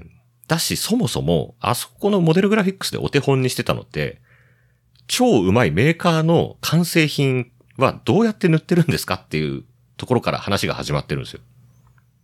はあ、なるほど。うんはいで実際の戦車はどうなってるんですかっていうのと同じ手つきで、本物の完成品フィギュアってどうやって塗ってんのうん。うん。だから、本物の立ち位置がもうすでに模型にあるわけですよ。はい。でそれを一般ユーザーが真似するにはどういう方法があるんですかっていうのを特集にしてんのがすごいって思ったんですよ。はあ、なるほど。はい。うん。フィギュアの雑誌は、この完成品フィギュア出来がいいでしょだから買おうねっていう反則ツールになってたんですけど、うん、うん。で、プラモの本は本物を見ながら、本物はこうなってるからこうやって塗りましょうっていうのをずっとやってきたわけなんですけど、うん、うん、完成品フィギュアをお手本に、未完成のプラモとかフィギュアを塗ろう。うん。うん。これはね、結構一大事だなと思ったんですよ。しかも、今、うんメーカーが未完成の女の子フィギュアを、うんいろんなアプローチでうん提供し始めていると。そうです、そうです。プラモという形でね。はい。一昔前は女の子のプラモってほとんどなかったので、はい。そ細々とはあったけど、可愛くないよねとか、うん。はいそんなに肉感的じゃないよねとか、いう感じだったのが、今もう5万とあるわけで。ありますね。まあ、アニメ、漫画もやっぱり、そのゲームも一時期に比べたらすごい絵師さんのそのデッサン力っていうのが、うんやっぱうんこう人間の実際の骨格をちゃんと反映した上でそれうをんディフォルメしたりとか、あ確かに3次元に投影しやすい元ソースにはなってるな。それがこういうなんかフィギュアだったりとか、うんプラモデルにそ、の落とし込まれても、あ、うんうんうん絵のイメージと一緒、すごいってなるなとはそれを感じそうでてすね。いて。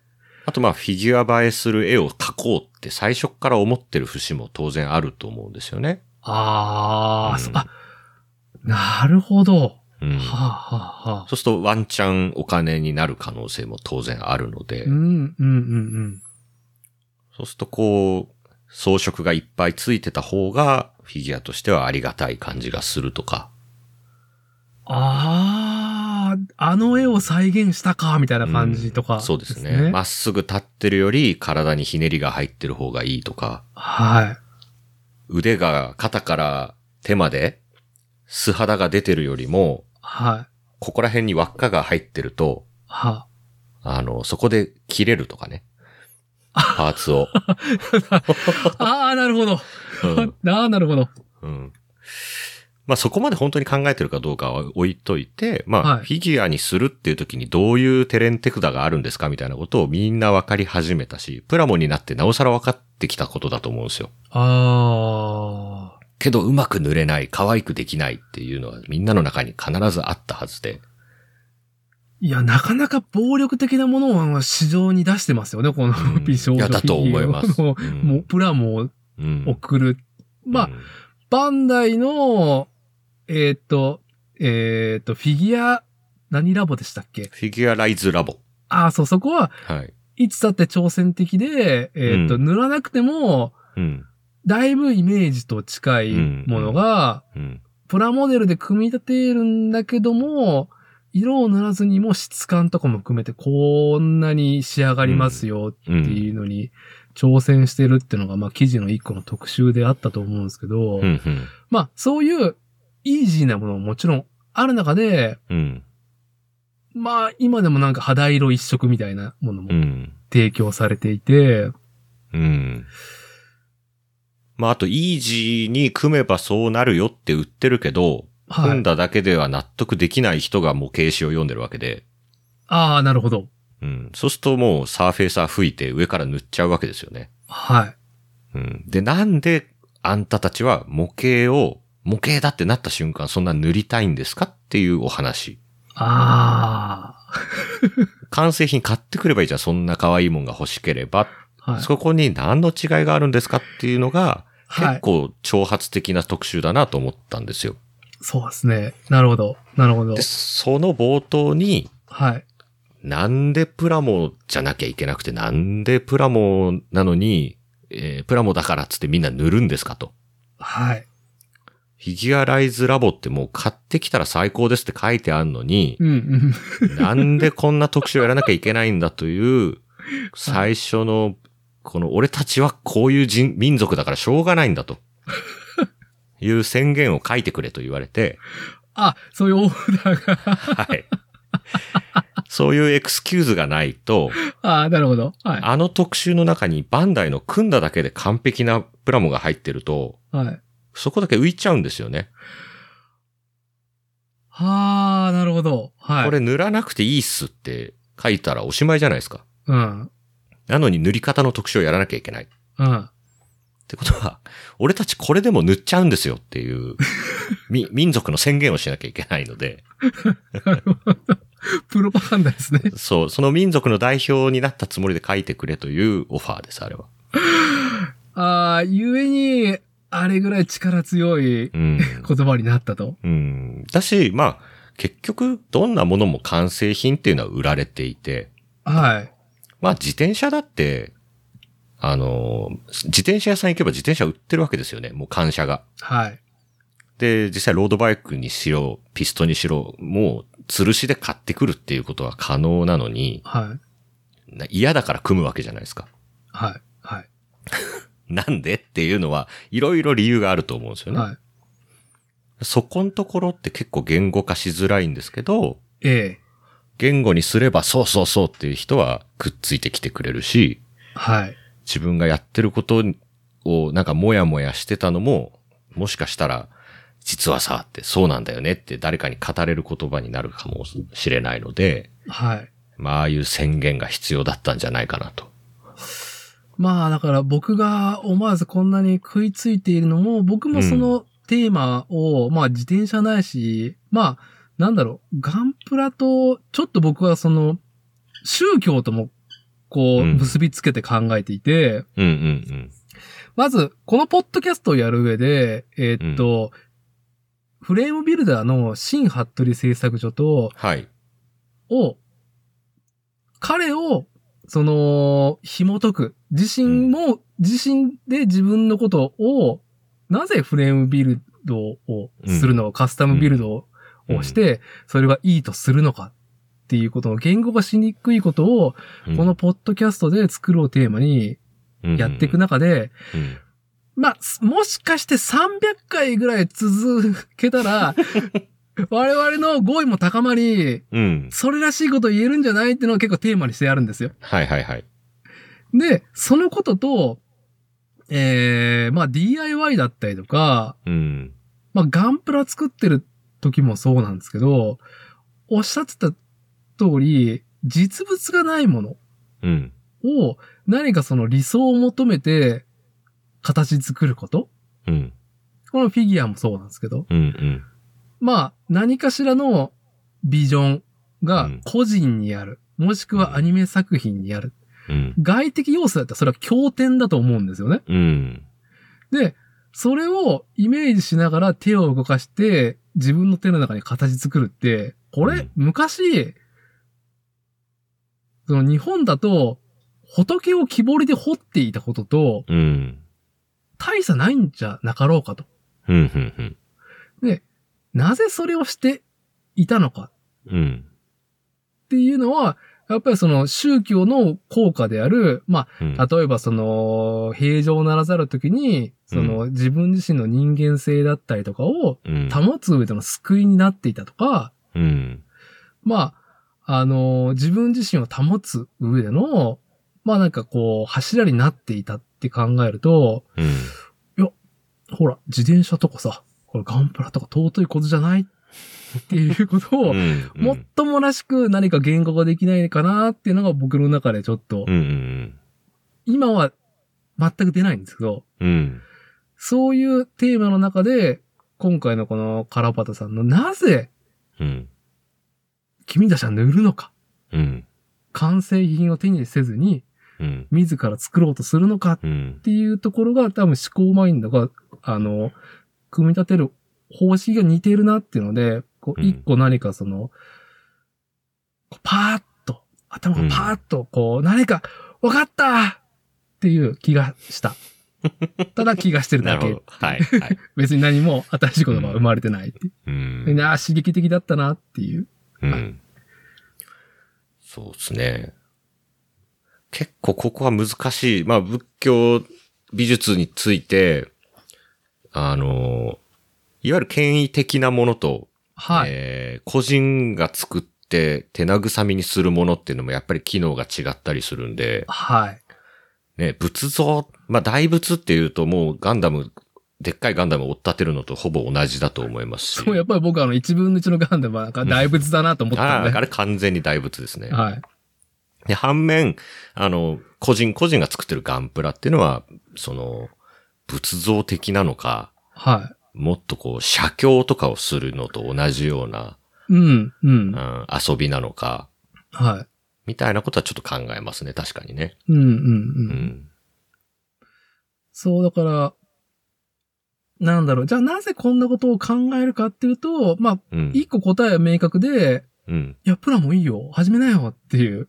うん。なぜならば、そこに救いがあるよって、このうん怪しい提案になるのを、もっうんと、ちょっとカジュアルかつ、なんかう、ん。こう、言葉にできないかって、これは自転車を完成品ではなくてカスタムビルドしてう、ん。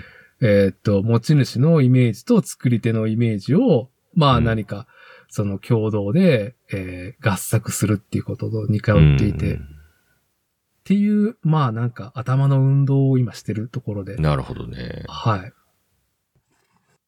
そう、あ、フレームビルダーって、まあ、僕、自転車を一から組んで、みたいな、まあ、その一から組むって、フレームビルドって本当にフレームから自作して、うん。カスタマイ、うんオーダーメイドってことですよね。オーダーメイドですね。やっぱりどちらかというと、その大きな、その、まあトレンドまあうん部品のトレンドもあるから、それに、えーっと、乗り手と結びつけるのもあるし、うん、うん。逆に、なんだろう、基本の木は多分、個人の体うん。に合った、うん。うーん、設計をする。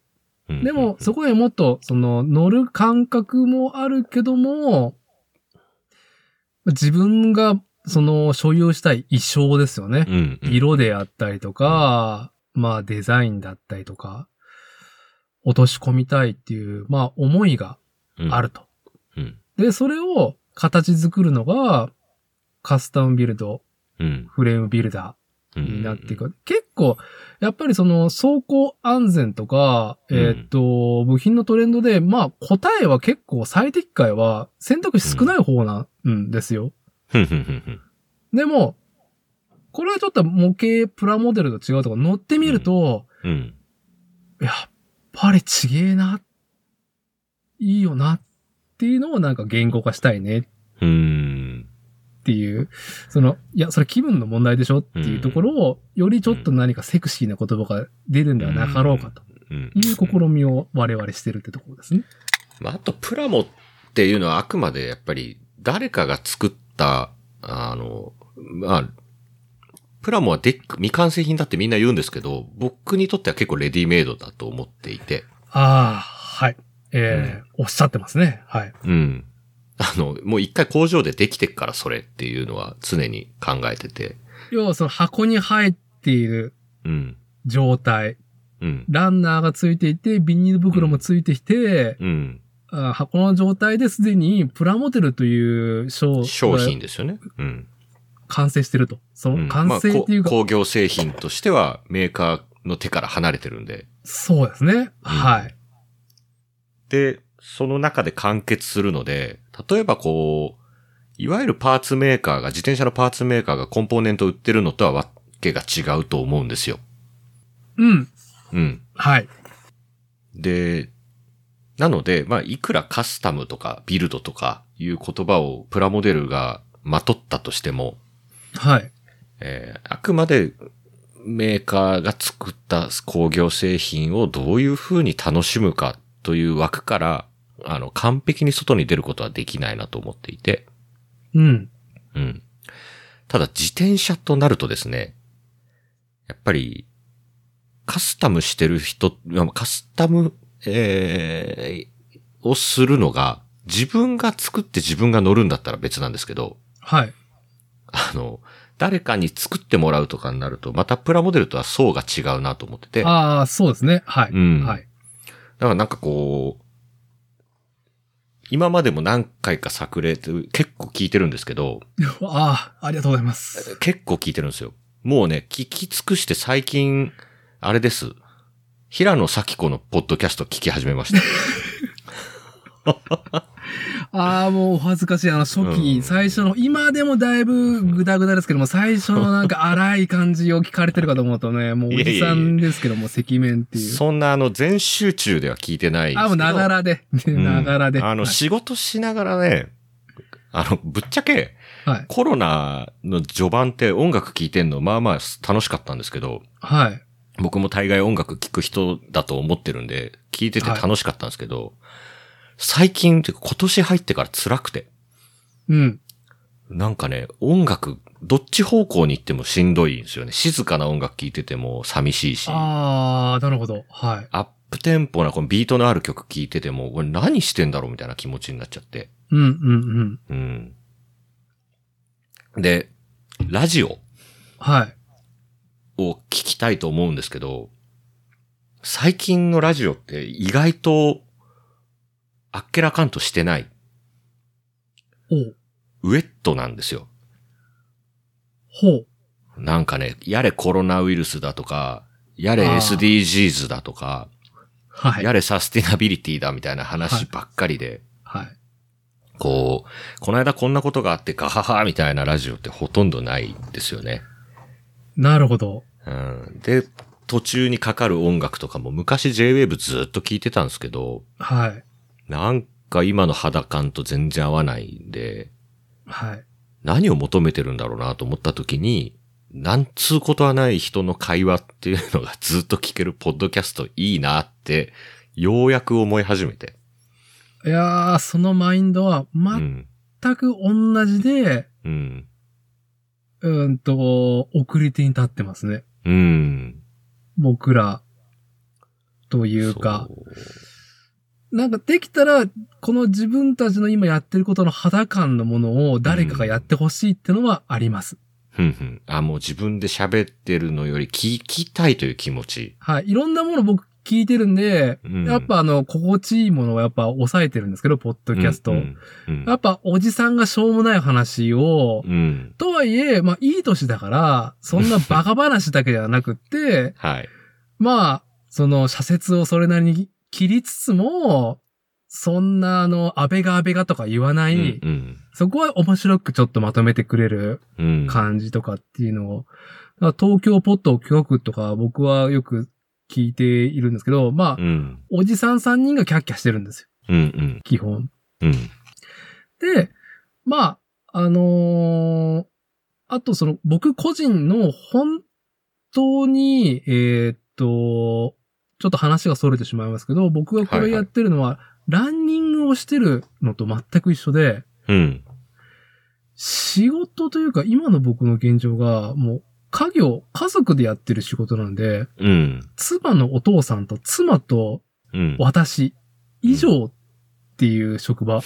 でうん、で、まあ子供もいますと。はい。で、まあお客さんがそんなにバンバン来るわけでもないし、現場に行っても山の中とか寺の静かな境内とかっていうのが多いんで、うん。なんか人としてすごく退化するなというか、 あの、今多分知らない人に会ったら目が泳ぐなとあか、はははあと自分の中で頭でぐるぐる回ってることをうん言語化する能力がなくなるなって、ここれはゆくゆくうん。なんだろう、劣化していき、まあ一応家業であって、僕もいつか代表になるかもしれない時うに、ん。うん至らないおじさんになりそうなのが恐ろしいなっていうので、まあ喋る練習ですね。うん。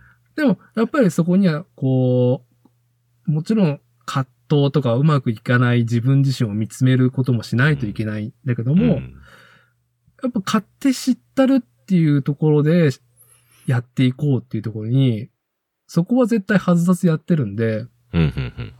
本当にたわいのない感じというか、その時、我々おじさんたちが喋りたいことは、うん。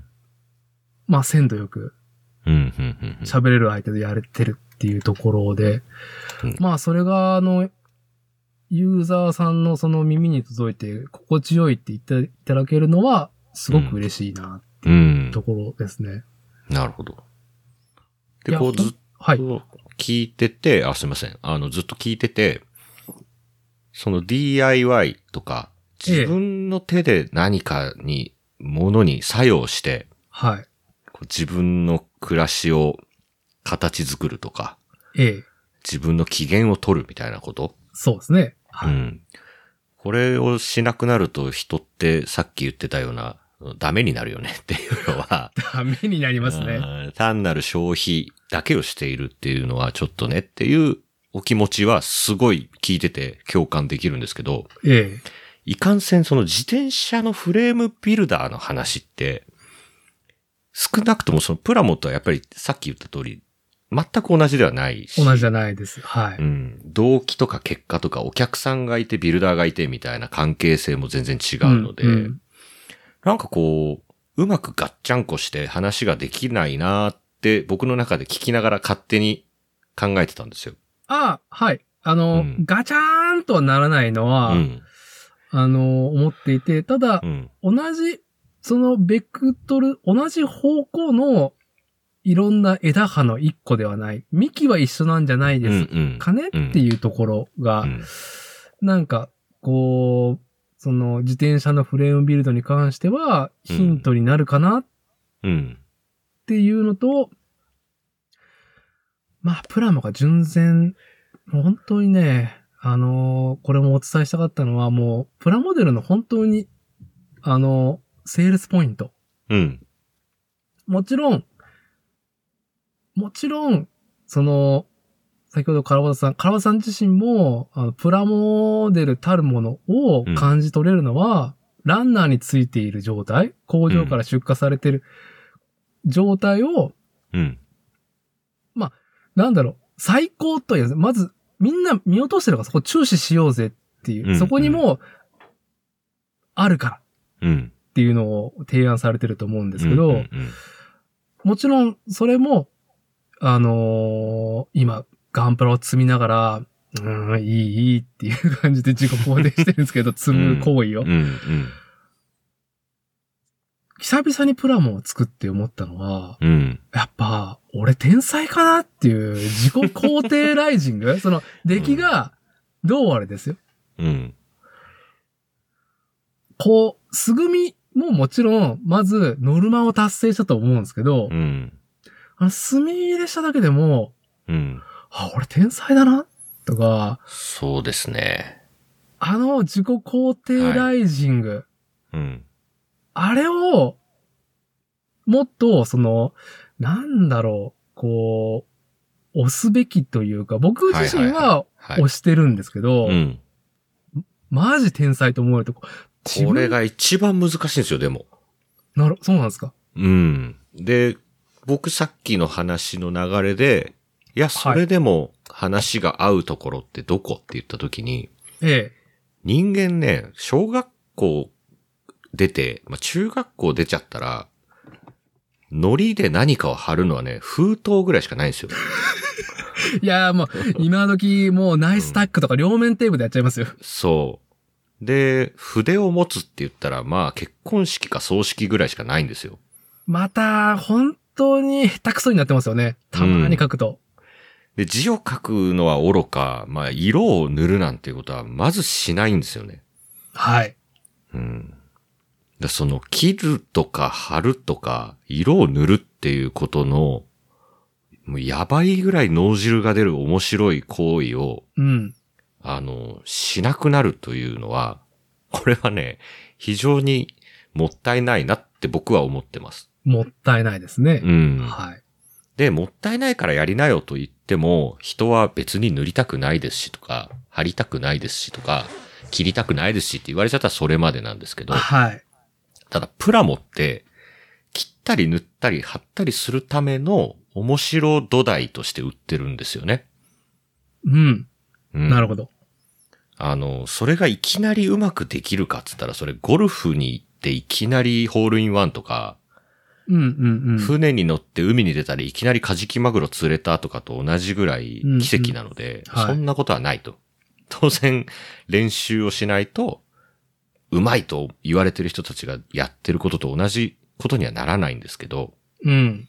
ただ、戦車に緑色を塗ったら、緑色の戦車ができた。はい。当たり前なんですけど、俺天才じゃねって思うんですよね。思いますね。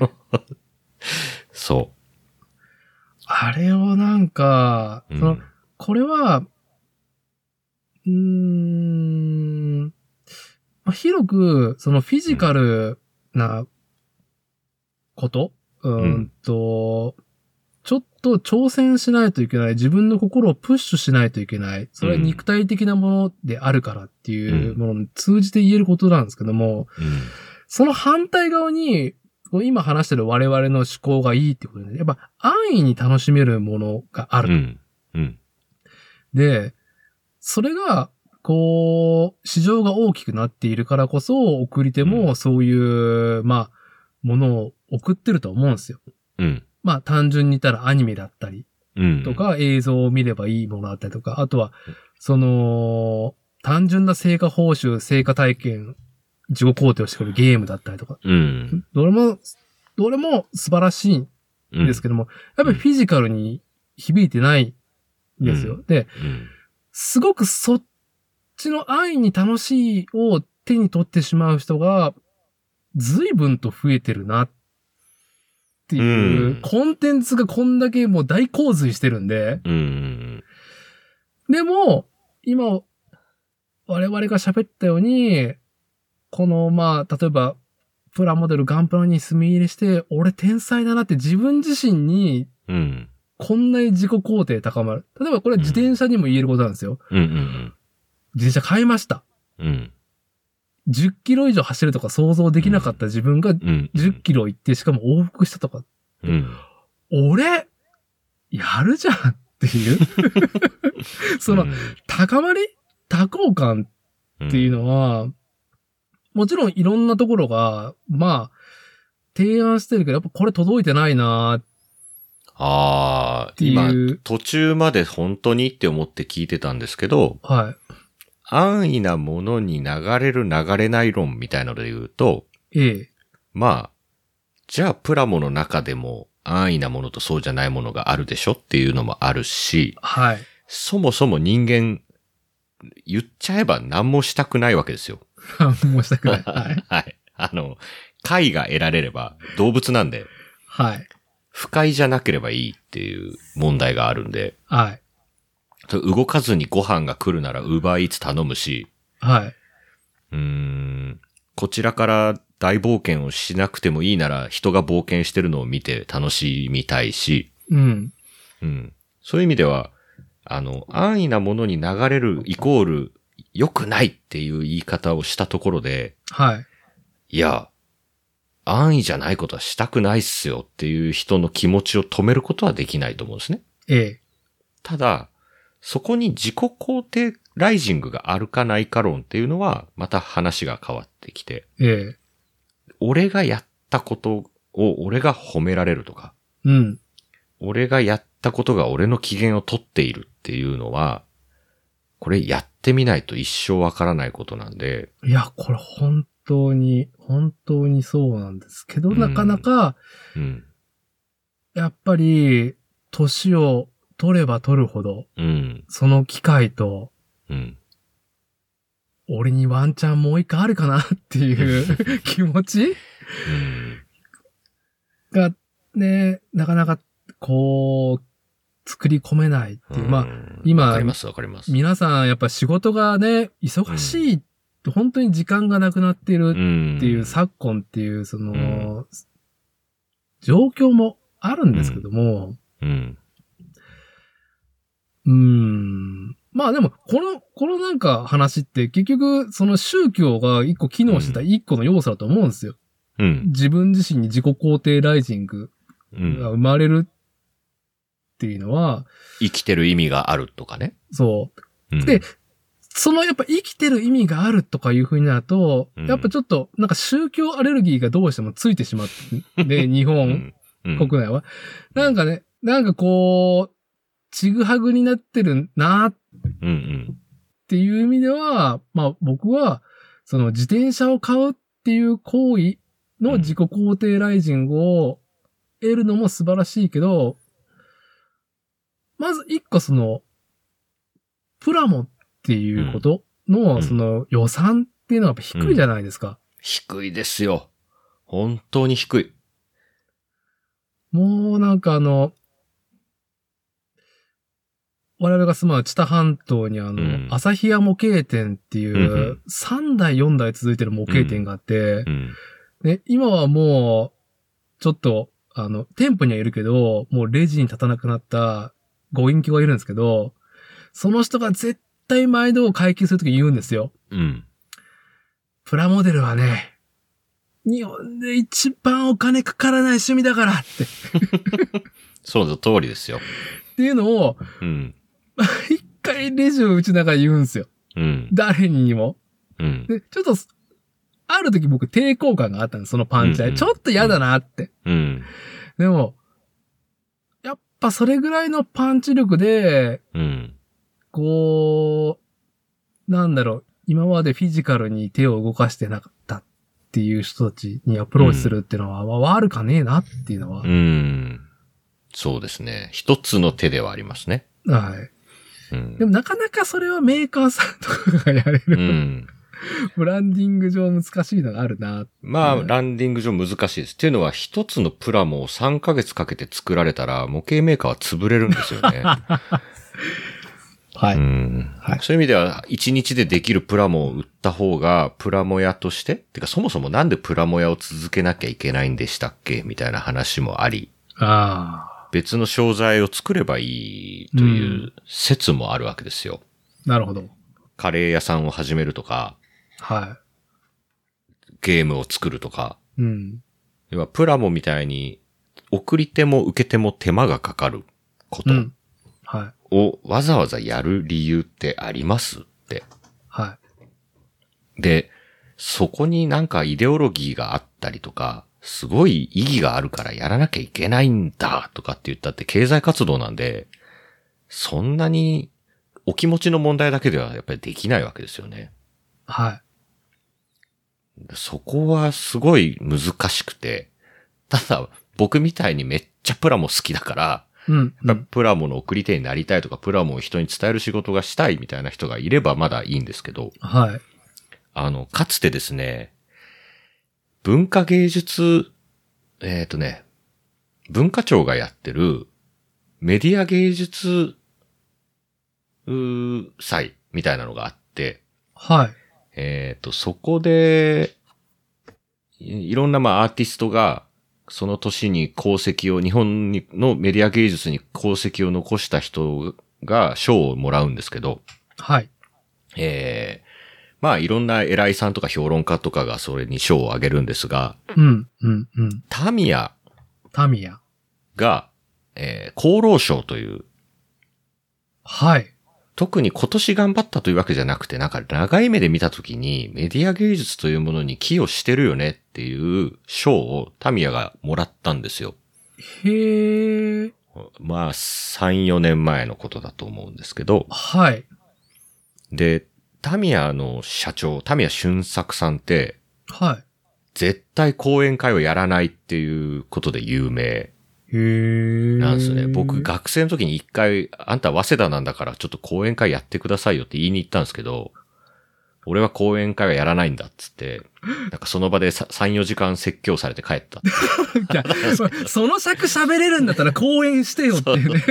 それが一番いい話だったなとか思いながら帰 って。はい。で、そのまあメディア芸術祭ってお国のものですから、はい。まあそこでどうですかということで、六本木でですね、タミヤ俊作さんが講演をやったんですよね。はい。はい。その時結構衝撃的な、これ、なぜ文字起こしされてないのか、メディアに乗らなかったのかよくわかんないですけど、僕、まあチケット取れたんで聞きに行って、はい。プラモはマジで儲からないと。うん。なんなら赤字だと。うん。で、タミヤの工場って今フィリピンにあるんですよ。そうなんだ。うん、今っていうかまあかなり前からなんですけど、うん。製造拠点ってフィリピンなんです。セブ島にあるんです。あうん。ら、あら。はい。はい。で、そこにいる現地のすごい若い労働力を、はい。まあ日本と比べたら非常に安い賃金で雇って。で、フィリピンってあったかいから、働かないんですよね、みんな。なるほど。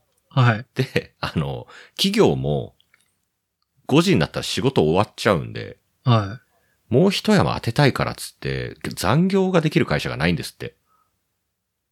はあ、なるほど。はうい。ん。で、タミヤって日本の会社なんで、で、残業したい人って言ったらみんな残業したいって言うから、残業をさせてると。なるほど。で、クーラーももうめちゃくちゃいいやつ入れて、あ綺麗な職場で、あ、はい。みんな快適だって言って働いてくれるから、ギリギリやっていけてるけど、はあプラ。モだけになったらすぐ潰れますよって話をしてて。で、タミヤの、じゃあ何が屋台骨なのっていうと、ラジコンとうん。ミニ四駆なんですよ。はあ、今なお。なお、お金をちゃんと稼いでくるのはラジコンですと。タイヤとかうん、いや、もうタミヤそもそもラジコン自体を作ってるので、あ組み立てて自分で作るラジコンあ、か。はい、はで、しかも、えっ、と、一番お金になるのは、いわゆる日本人が考えるアバンテとかのレーサータイプのミニ四駆じゃなくて、い。はあ。ヨーロッパ人とかアメリカ人が買うトラックのラジコンなんですって。ありますね、その文化。あの、めっちゃでかいやつ。でっかいやつを、 なんかリアルの街みたいのを同スケールで作って、うんうんなんか、ちゃんと道路交通法守っうん。て、うんうん。ウコィンンカトローール出しながら、コントロールして る、 あれでしょ音が出るって、エンジンの音に合わせて振動するやつですね。はい。そういうカルチャーが欧米にはあるんですけど、はそれが一番評価が高くて、しっかり売れてるから、プラモみたいな伊達や水郷の商品が作れるんだっていうふうに、もう明言してました、その時。あ、へえ。面白いな、その話。だから僕はプラモが好きだからプラモを作りますけどねって言って笑ってたのが、すごく印象的で。はうあ。だってプラモじゃないものを作っていいんだったら、プラモだけメーカーってやっていけんのかっていうくらい、やっぱりしんどいと思うんですよ。うーん。まあだけどその中でプラモを作るの面白いですよっていうのをいろんな方法で言うっていうのもプラモ屋さんの活動の中にやっぱり入っていかなきゃいけないし、はい。こんなにプランを作るといいことがありますよっていう方便をいっしいっぱい言うっていうこともすごい大事だと思ってて。はい。うん。だから本当になんか作ることとか自分の手で何か影響を及ぼさなきゃいけないことっていうのは、なんでそうするといいのっていうのを必ずセットでうん。提供しないと、なんか作ることはいいことなんだよって、いくら言っても多分分からんもんは分からんよねっていうのがあって。うん。ニッパーはそこをなんか説教っぽくならないように、いや、マジで墨入れするだけでこんなにぶち上がりますよ、み たいなことをはい。言うと。ガンプラ全部塗らなくても、このビームサーベルの光が跳ね返ってるような感じで塗ると、はい。いいぜみたいなことを言うと、うん。もしかしたらそれだったらやってみたいかもの、いろんな、このフックをうん。毎日毎日飛ばすっていうことが、あの、模型紙を買う人ってのはもう模型作ってる人なんで、はい。買ってない、模型紙買ったことないし、まず模型ってのがあるんだみたいな人たちに、たまたま届くっていうのを、数打ち当たる戦法でやってみたかったっていうのが、ニッパーをやってる理由なんですよね。うーん。なるほど。いや、それはもうひしひしと感じますし、うん。あーまあ、なんだろう。こう、今、その大きな、そのうん企業体のことはどうにもならないけど、うん。まあ、小売店さんですよね、やっぱり。うん。 B2C をやられていうんうるん小売店さんにはやっぱりその波及してると思うんですよ、ニッパーの今のマインドっていうのはう。ん。だからその、一手するだけでこんなにもう俺天才かようん。ってなれる提案が、ちょっと始まってるんじゃないのかうなっん。うん。ていう。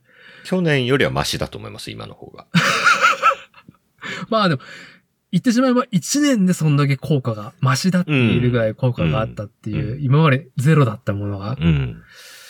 はあやっぱり模型誌の編集をやってたから、はい。模型誌のミッションって何ですかって言ったら本を売ることであって、ええ。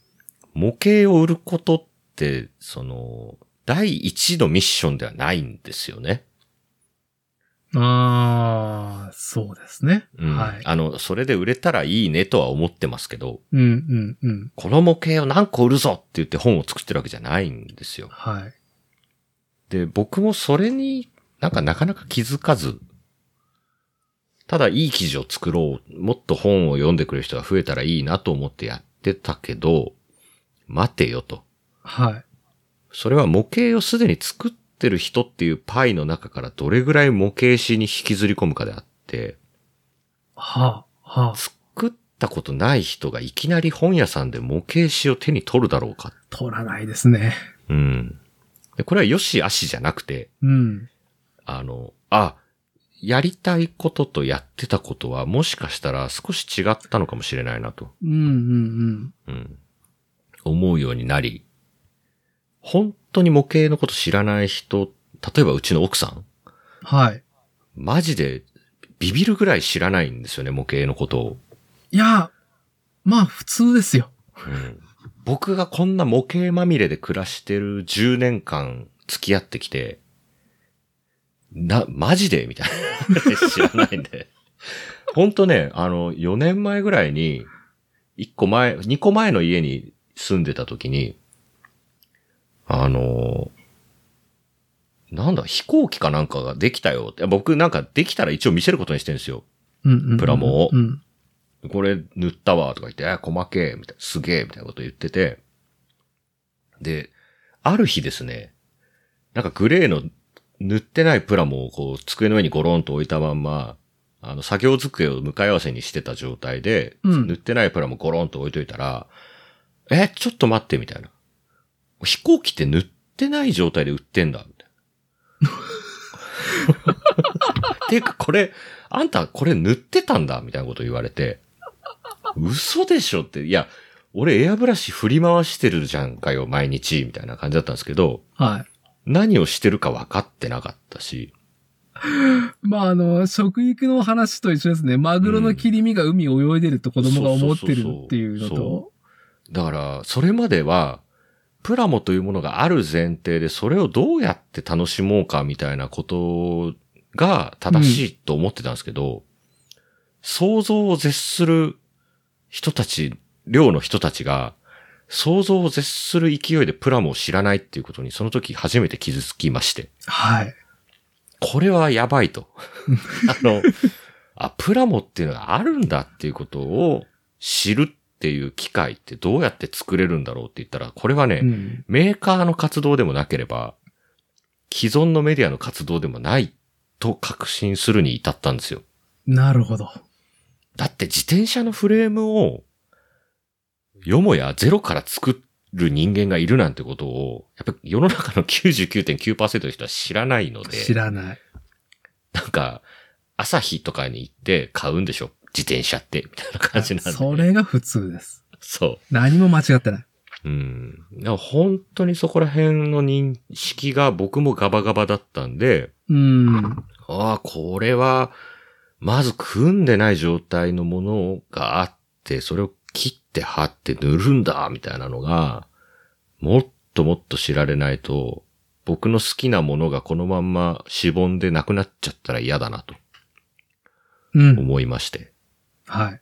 これをじゃあどんぐらい多くの人に見せられるかなっていうので、まあウェブっていうのも今まであったようでなかったんで、ないですね。はうい。ん電撃ホビーマガジンとかホビーウォッチみたいなのはもちろんメディアとしては存在するんですけど、やはい。っぱりあれもトラフィックが一番であって、うーん、そうですか。商品をどんだけ多くの人に知らしめるかとか、っていうこととはまたちょっと違う。なんかバズるからそういうネタを扱うっていう意味では、うんだって、ね、あの、他にもやることいっぱいある中のプラモなわけですよね。うん。ニッパーはもうプラモの話しかしないけど、絶対にバズらせるぞっていうのを 第一義にやってるんで、はい。ちょっと他と違う空気感が出てるのかもしれないです。いや、これはもう本当に、結構冒頭でも話したように、うんいや、まず、見てみてよ、これって。うんこのメディアっうん。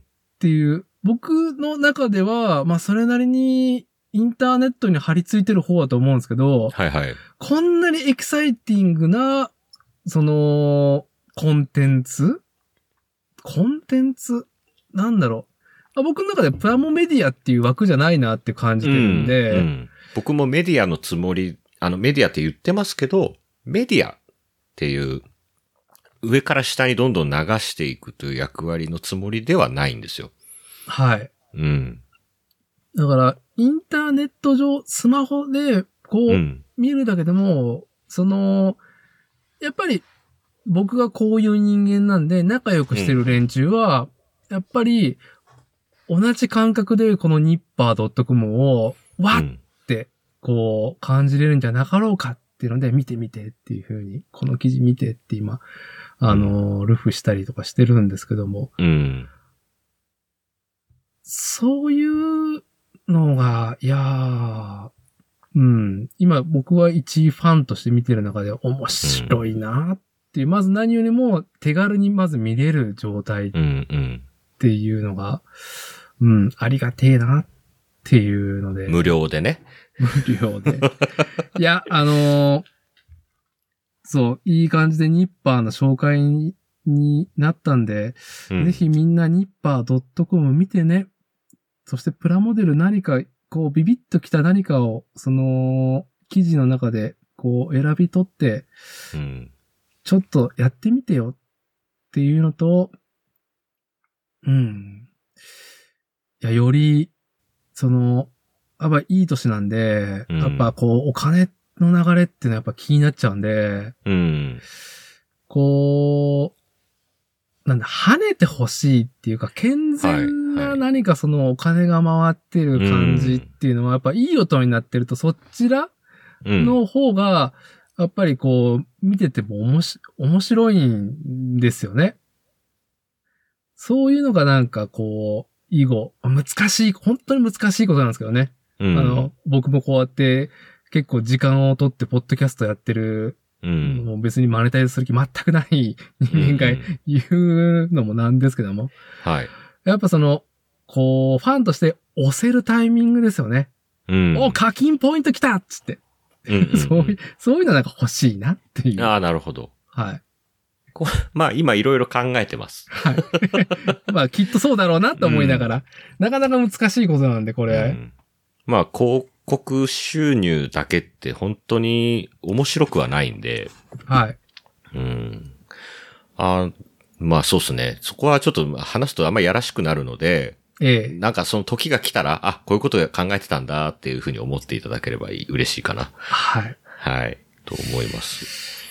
じゃあ、いい感じでちょっと、なんかうんニッパー .com でプラモデルの、あのー話が閉まったところで、今、もうなんか、プラモデルの入り口として、もう、誰かに構わず、いや、これみ、このサイト見てみなよって紹介できるのはニッパー .com って言いましたけど、はいはい。同じように、今まで、誰かに構わず、いや、このガンダムいいから、このガンダムいいから見てみなよって、ずっと言えなかった。はい。ずっと言えなかった中で、うん。先行のハサウェイですよ。強引に舵を切りました ね。いあやあ、なるほど。ただ、いや、い本当に今僕が思ってることは、はい。先行のハサウェイは、ガンダム見てた見てないとか、関係なしに、いや、一回、ちょっと見て、体験してっていうのこは、のハサウェイのね、最も不幸なポイントがあるとすれば、おや、ガンダムだっていうこと ですよ。本当に。あー、なるほど。あガンダムでしょって思ってる人しかもガンダム知らない人はい。はい。でガンダムってめんどくさいコンテンツでしょって、もう、レッテリングされてると思うんですよ。はい。もう、それが一番の不幸だと思うぐらい、うんあれは単純に、ガンダム抜きで、めちゃくちゃにやばい映画ですよ。やばい映画ですね、あれは。い。はい。やばい映画です。や、じゃあまあ、カラバタさんは、どういう導入であれ見たんですかから、あの、先行のハサウェイは。どういう流れで視聴されましたかどういう流れ僕は、もうこれ話したらくっそ長くなりますよ、本当に。 いや、いいですよ。あのね、僕、実は、えっ、と、82年生まれなんで、はい。えーガンダムっていうものに触れないで暮らそうと思えば触れないで暮らせるなんか空白、真空地帯みたいなのを生きてきた人間なんですよ、実そはう。はい、そうですね。82年二年だと。はい。はい。はい。ゼータガンダムやってる時まだ、あの、意識ないですから。はいはい。で、ダブルゼータも意識ないし、逆車やってた頃も別に、家がそんなにアニメとか見せてくんない家だったし、ああ、そうなんですか。あの、ゲーム機も買え、僕ね、完全に子供の時ガリ弁だったんで、はあの、親がね、ゲーム機を買い与えてくれないっていう。あ。ああ、よくそこでなんか人格形成上ねじくれなくてよかったですね。アニメ見せない、漫画買わないっていう親だったんですよ。なるほど。はい。だけど、おばあちゃんとかおじいちゃんが、元祖 SD ガンダム、BB 戦士じゃないところがまたすげえなと思うんですけど、はい。元祖ですね。元祖 SD ガンダムを、あの、買い与えてくれてて、うんと、元祖 SD ガンダム。あの、どんなんでしたっけ結構ちっちゃなんかい箱の、 BB 戦士よりちょっとでかいくて、うん。プラスチックが厚いんですよ。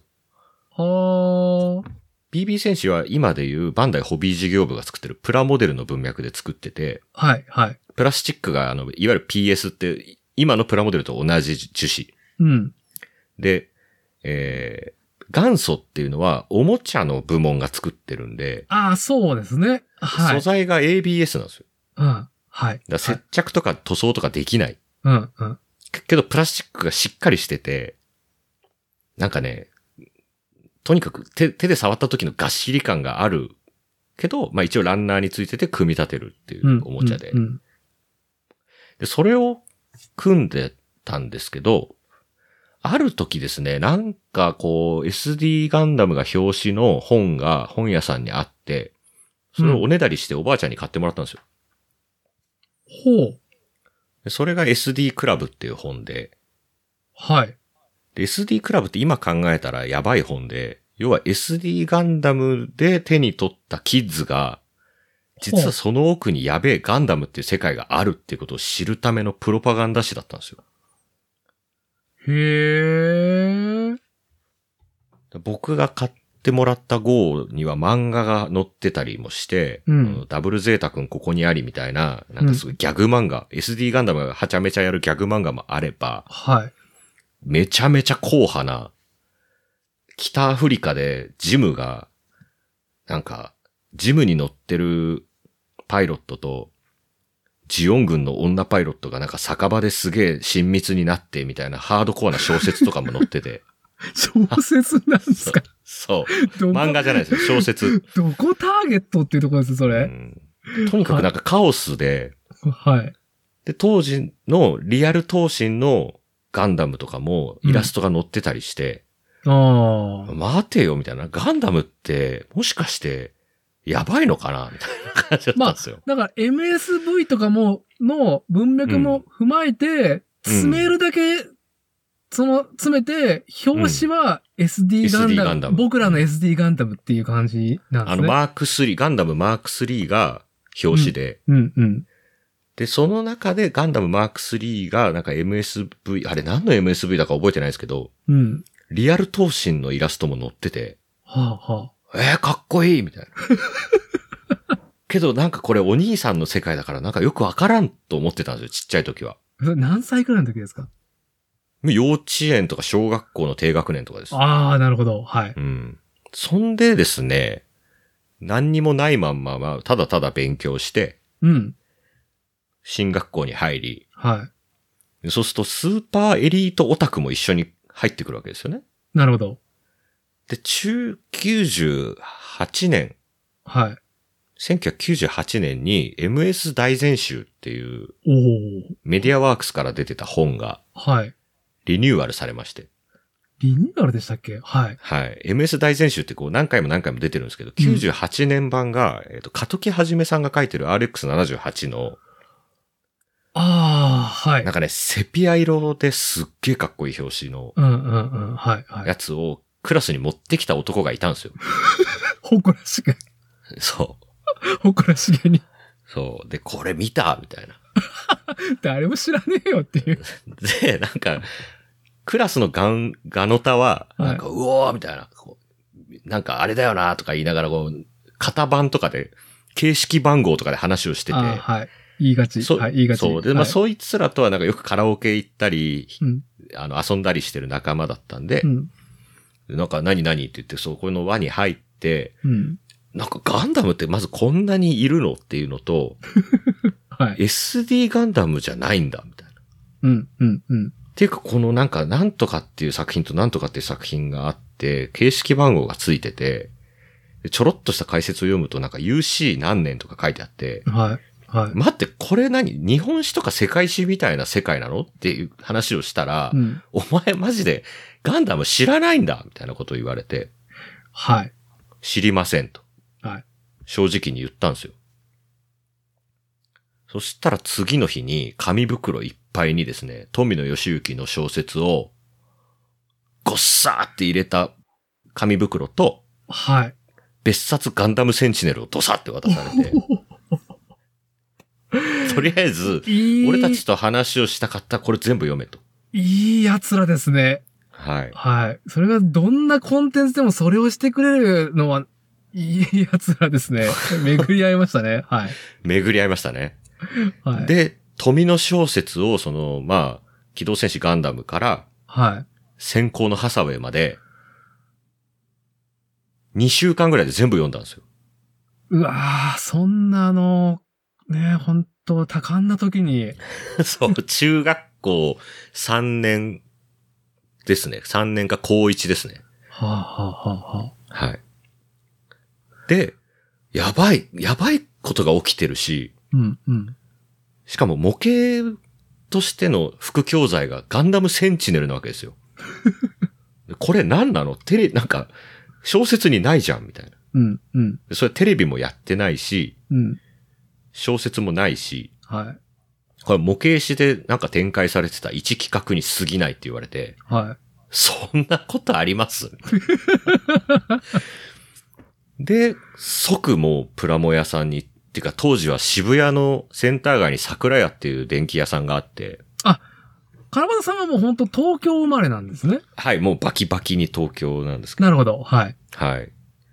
で、こう学校帰りも超遊べる高校だったんで、中学高校だったんで、はあ、はあ、はあ。で、もう昔渋谷恵比寿って模型屋さんめちゃくちゃいっぱいあったんですよ。え、そういうとこだったんですかはい。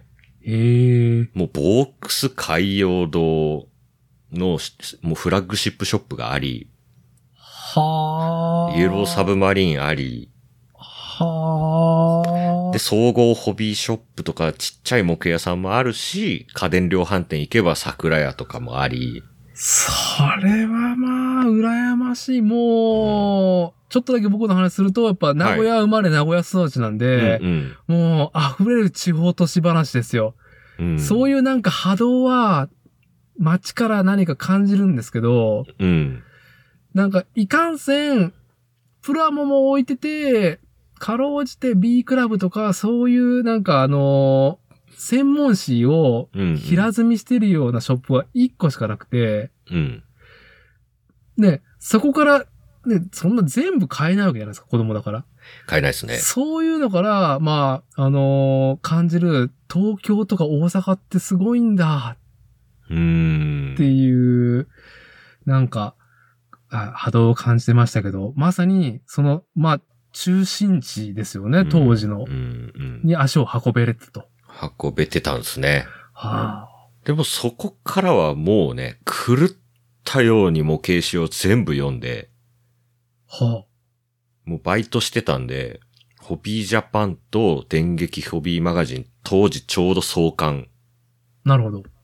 でモデルグラフィックスはで、えー、モデルアートとかモデ、アーマーモデリングとかももうボコボコ出るい。ああの、で、もうアホみたいに買って、んで、もう読んで読んで読んで読んでずーっと模型屋に行き始めて、はい。東大に入れなかったって いう。親に多額の予備校費を払わせて、ほぼプラも作ってたっていう。いや、そう、でも人生の財になってるじゃないですか。そうなんです。あそこで人生がもうバキバキバキって折れて、曲がって、今のなんか盆栽みたいな、すごい角度の人生になってるんですけど。で、 はい。まあ、映像としてのガンダムを見るのっていうのは、もっともっと後なんですよね。うんうんうん。最初に触れてしまったのが、アムロが死んじゃう小説版ガンダムで、はい。そして、逆襲のシャアじゃなくて、ベルトーチカ・チルドレンだし、うん。で、そのまんま先行のハサウェイまで駆け抜けましたと。はい。でとんでもない内容なんで、はい。すごいけどこれ映像にならないよねっていうのは当時も分かってて。なるほど。でもガンダム的なことも仕事にし、はい。まあその後新しいガンダムもいっぱい生まれたけど、こうううんまいこと乗り切れず、うん。唯一完走したのはガンダム00。なるほど。うん。あのリアルタイムでね。なるほど。うん。それ以外の過去作品は一応履修して、はい。はい。まあもう履、修という言葉ですね、本当に。本当に、うんあの、ノルマが終わったなっていう。 そうそうそう。はい。で、先行のハサウェイですとうん言われ、はい。まあぶっちゃけユニコーン見てるし、はい。えー、この間のナラティブも見たし、ナラティブ はい。で、ナなんラかテこうィブ今のガンダムのノリはい。というものにハサウェイ側をアジャストしてはい。世の中に放放つのだろうとはい。勝手に決めつけていました。いや、間違いないと思います。そうのん。考えは。ロジックは。だし、まあ、三国総決伝が中国で先行リリースされて、日本に逆輸入みたいな形を取ってたりとか、あ、そうでしたっけはい。ああ、なるほど。で、ガンダムシードをこれから中国でバリバリ売っていくぞという動きもはい。あり、まあ、フリーダムガンダムを上海のララポートに立て、そうですね。はい。もう日本人はお客さんとして見られてないし、うん。もう俺たちはガンダムから卒業しなきゃいけないのかもなぐらいに本気で思ってたんですよ。うん。うん。で、いざ劇場公開され、はい。なんか周りのガノタがですね、 なんか、行ったら虚脱状態みたいになって帰ってくるんで、 やべえもん見たとしか言わないっていう、はい。どうしたどうしたってなって、はい。いても立ってもいられずですね、もう二日酔いの先週の土曜日、日曜日か、うん。に、もうバキバキの二日酔いで、このままだと一日溶けるなと思ったんで、はい。行こうと。なるほど。一人でチケット取って見に行ったんですよ。でどうせ寝るだろうなとか、もうバキバキの二日酔いなんで寝るだろうなと思ったら、はい。そこからもうハサウェイの話しかしない。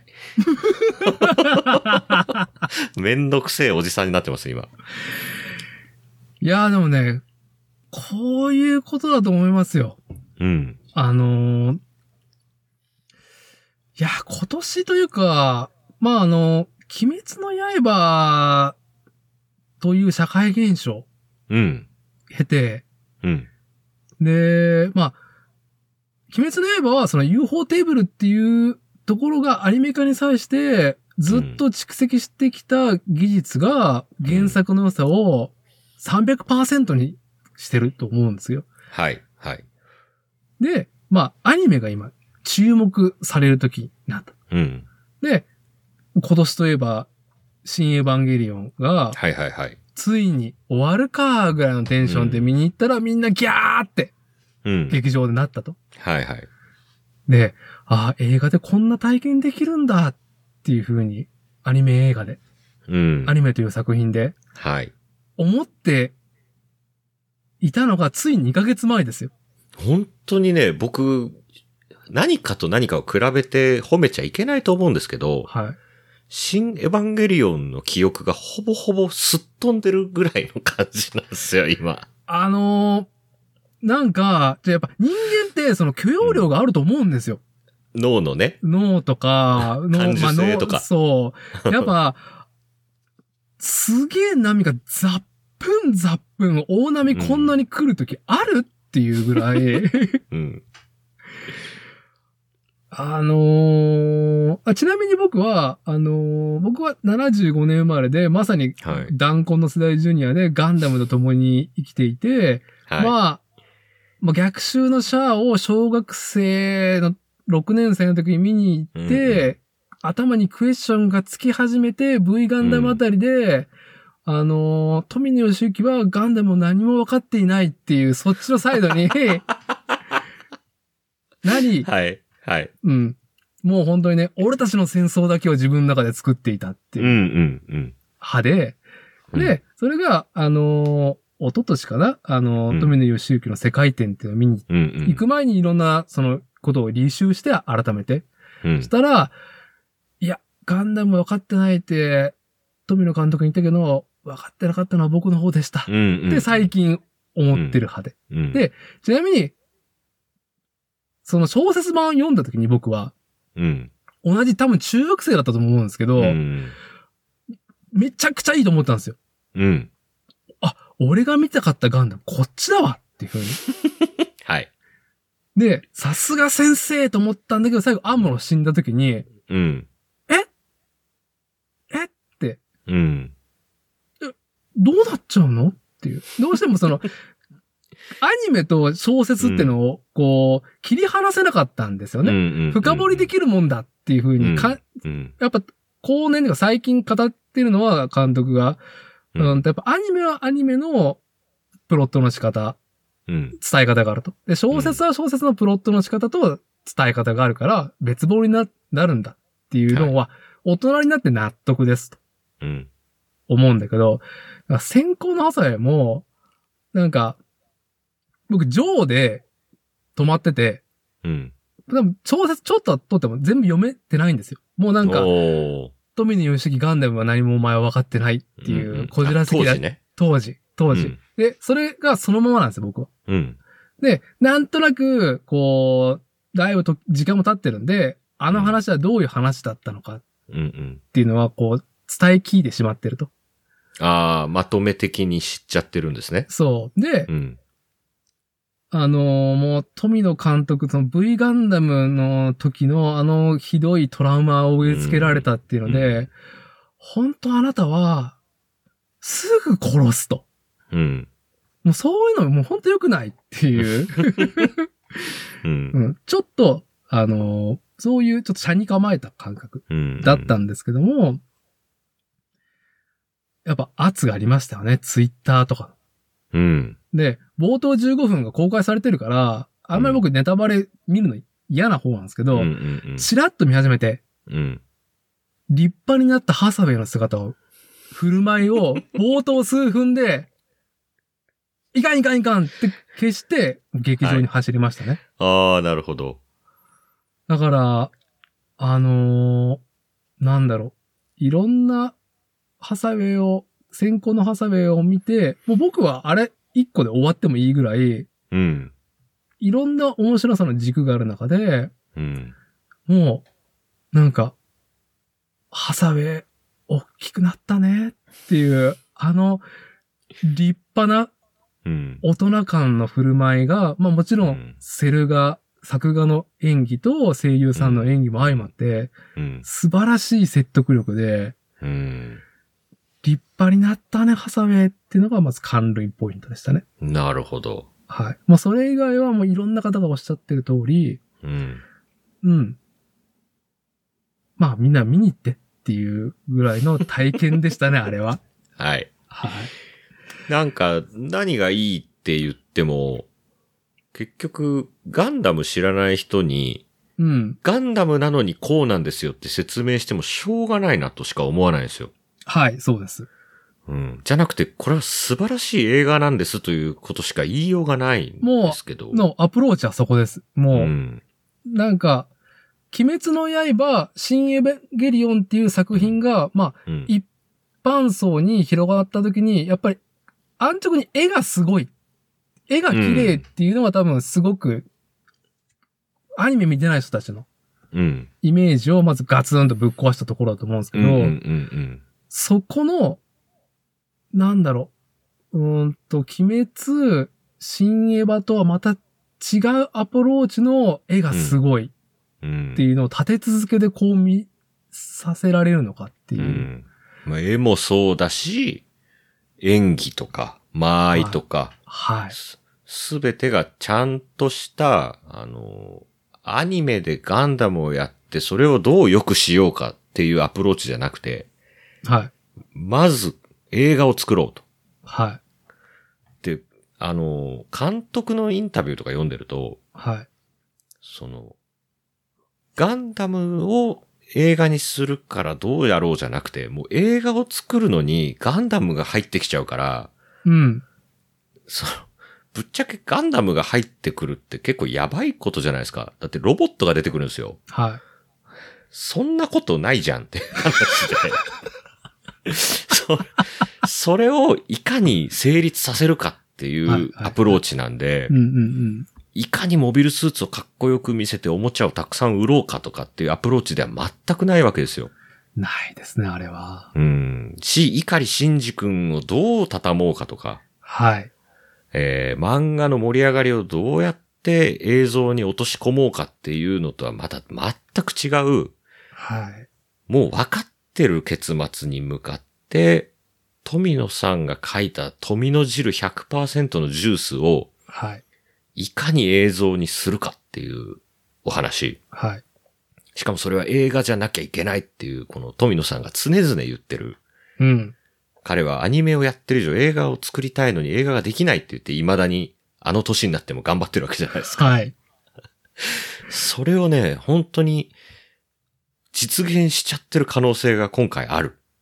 いやー、もう監督のコメントがなんか、うん嘘か誠か、うんなんか、公開前は一応監督断りに行って、まあ結構、うんその、僕ご知らなかったんですけど、今回ハサウェイをやった監督は。うん。まあ、なかなか昔から作画マンとしてやられていた、それこそ F91 の作画もはいはいはやいられてたっていうんう、まあ、アニメ業界のまあ作り手サイトの方でしたうと。で、断りに行った時に、富野監督に、ああ、いいよ、好きにやって、ぐらいのうん、うん。感じだったのが、終わった後に、やっぱり、ガツッとやられたんでしょうね。いや、もっと演出はもうちょっとね、映画っぽくした方がよかったって。やっぱ、これは、もうなんか、キーやられ、これはやってきたなっていうのが伝わったからそういうことを監督そうっにすねおっしゃってるんだろうなっていうぐらい。ぶっちゃけ富野さんの、その、お気持ちをね、はい。拝察するに、はい。拝察もするにう、、 そう、今流行りのワ流行ーりド、の拝察。みんな言いたいワード、拝察。そう、は拝察するに、彼はもう宇宙世紀に興味がやっぱりないわけですよね。い。はい。うん。ガンダムを作ってくれと言われれば作るけれども、うん、うん、うん。それはアムロとシャアの物語ではないし、自分が作った宇宙世紀って砂場で遊ぶもんでもないから、G レコをやってるわけですし、はい。っていうことを考えると、まあ、先行のハサウェイだって自分の戦場じゃないっていうふうに、うん彼は思っているのではないかと、はい。拝察するわけですよ。挨拶するんですね。はい。 そう。だけど、あの、いざできてみたら、これ映画になっとるなと、やっぱり思ったんじゃないですかね。いやー、あんなアニメ作品、いや、やっぱ UFO テーブルとかもすごくフェイトとかで映画的演出をすごい、やっぱその SE とかも、こう、まあ京アニとかももちろんやってるんだけども、うんうん。なんか違うものですよね、あれ。なんか、えなの、なだから、な何があれです違うなんて言え問ばいいんだろ題う、本当問題はガンダムでもないし、うんアニメでもないんですよ。はあ、うん。はあ、はあ、はあ。なるほど。うん。まあ、たまたまガンダムだし、うん。たまたまアニメなんですけど、はい。でも、やろうとしてることはもう間違いなく、だってガンダムを本当に作って飛ばすよりはアニメの方が簡単だから、アニメになりましたぐらいに見えました、僕からは。はい。うん。なんかその、ガン、脱、脱ガンダム感の僕の中で象徴的なものなのが、やっぱりあの、それこそニッパー .com でも、はいはいあの、SD のうん。薬ガンダムの、はい。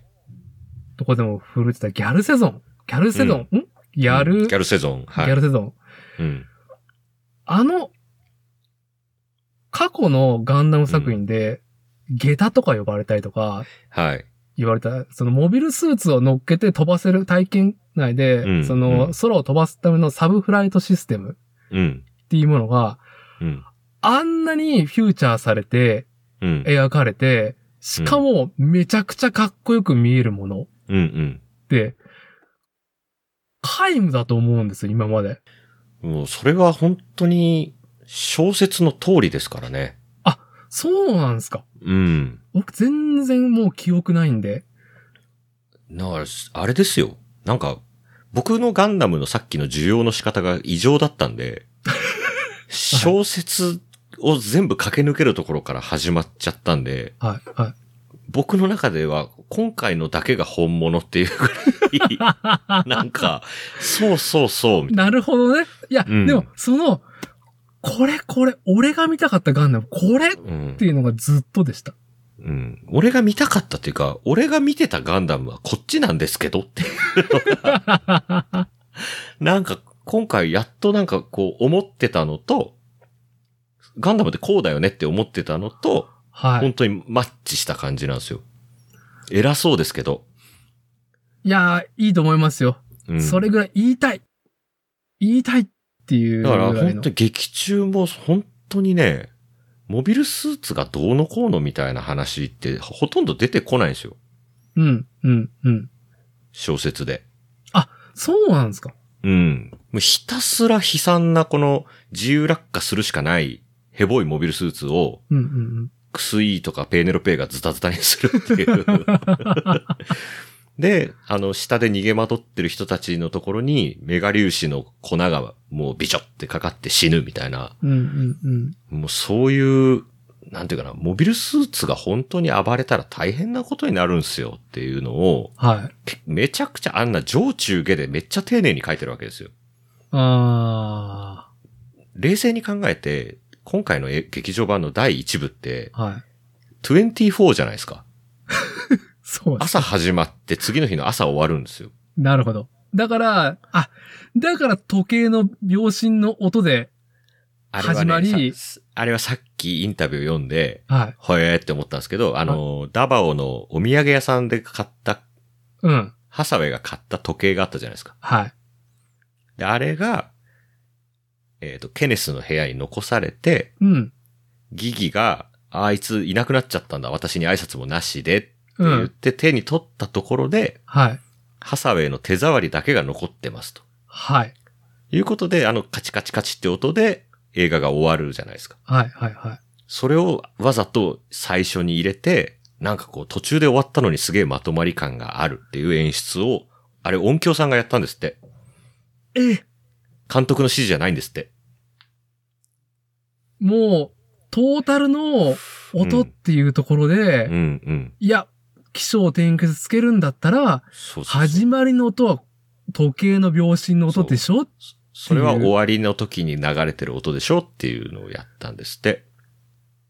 はあー、マジ でいやマジで。いや、でも、ああ、やっぱりそう、現場に行った監督ならではのグルーヴ感なんですかね。うんその、音響にそういうのを任して良しとするっていう。ん。あれ、なんかもう、ああいう映画的演出って、まあ、他の、うんその、アニメじゃなくて、うん。映画であったなっうんうんていうのは、うん。うんあ、これアニメでやってきたかっていうのは、そう、だからなんか手放しで映画っぽいとか、手放しでガンダムじゃないとかっていうのもまたちょっと違うというか、僕もあんまり嫌だなと思うんで、はい言っちゃうと、映画あるあるをはい。ちゃんとアニメでやってるっていう見方もできるなと思って。はい。うん。あの、なんだろう、心地よさというか、まあ僕音フェチなんで、本当に。はいはいはい。サウンドエフェクト中なんで、うん。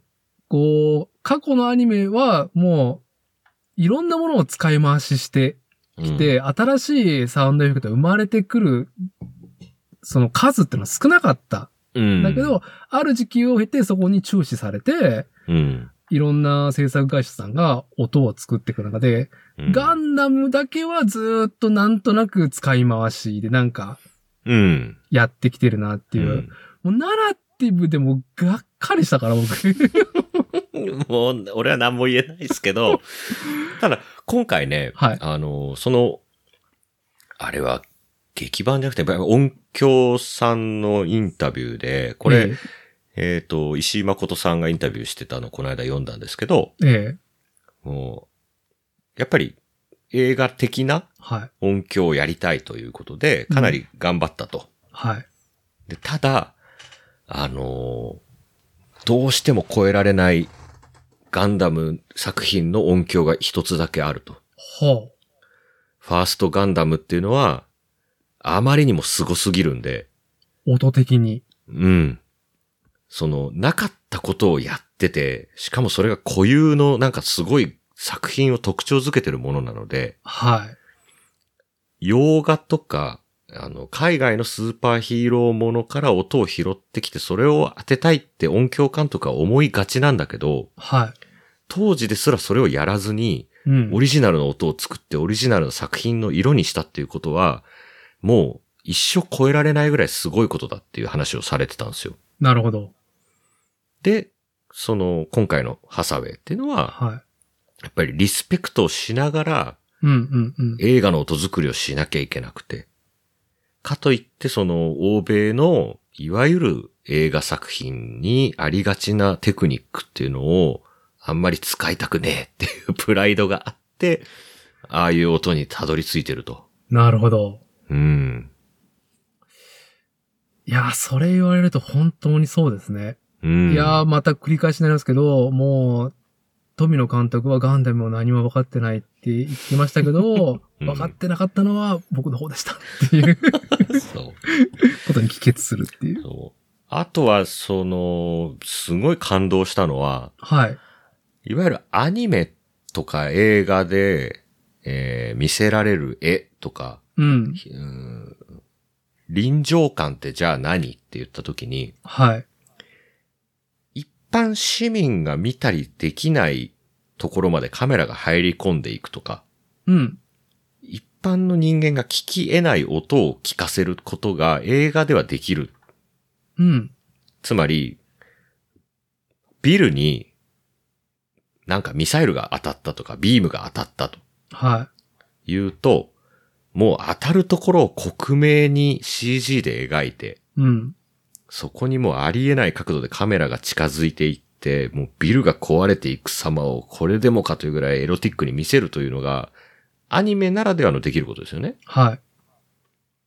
まあ、CG を多用した映画でもそういうことはできますと。うん。つまり爆発しているところの中にカメラが入っていくとか、うん。うん。これから爆発しますよっつってカメラが寄ってくとかっていうのはできるんですけうど、ん。はい。ハサウェイのすごい手触りって、うん。うんあ、の、何かが起きるときってすげえロングショットなんですよね。引きで撮ってる。はい。それこそ、多サ大ホテルがうん。ボンってなるのはすげえロングだったじゃないですか。あれはもうゾクッときましたね。きますよね。あれは。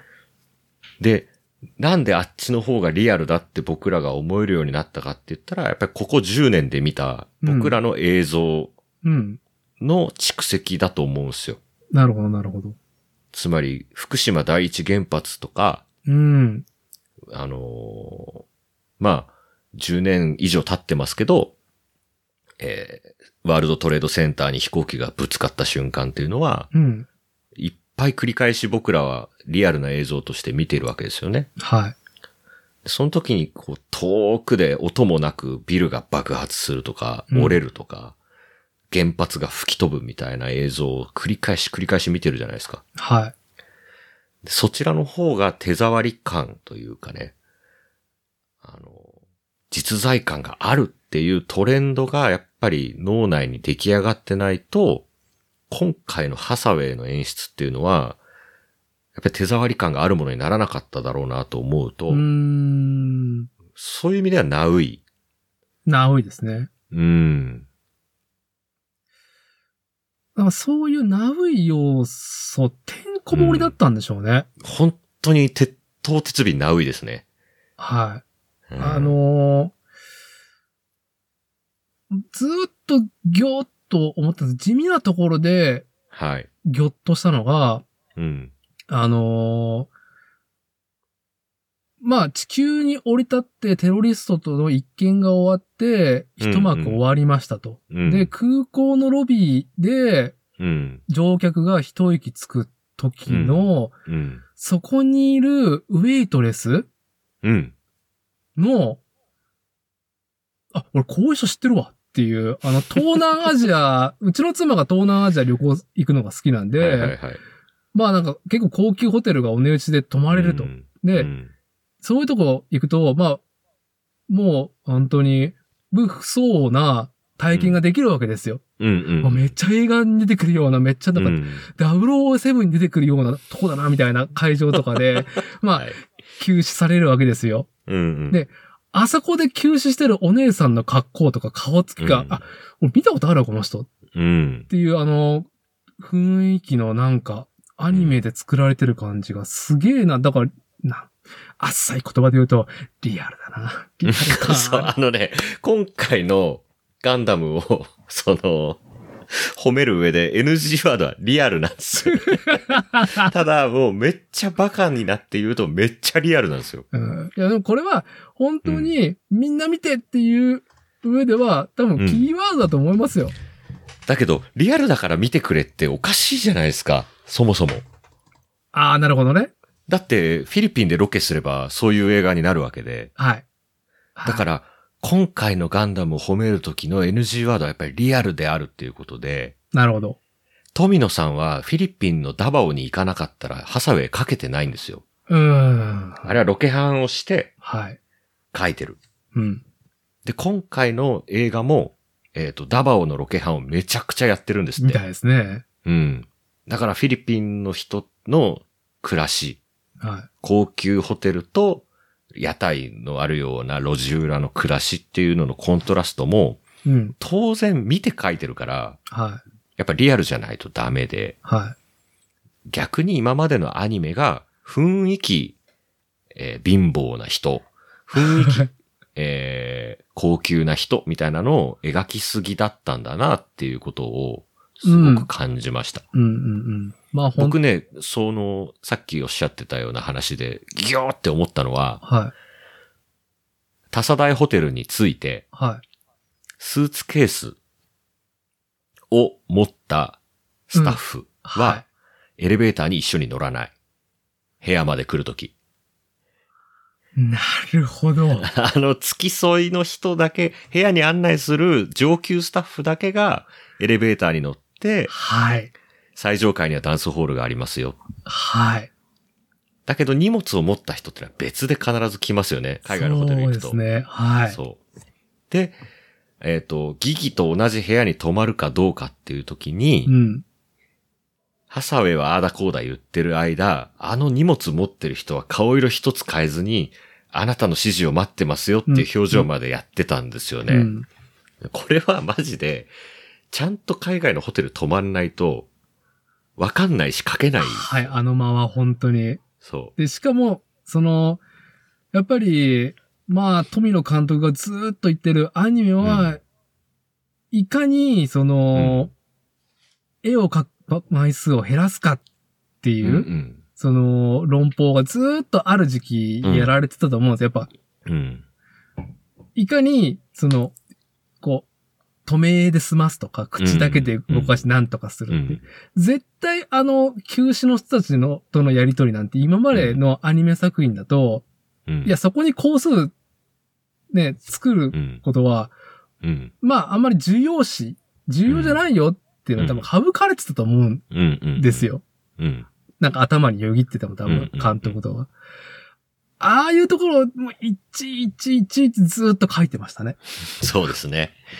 ああいうのって本当に人間の想像では本当に書けないというか、はい。想像するだけでは絶対に出てこない仕草とか表情とか間合いっていうのはあると思うんですけど、はい。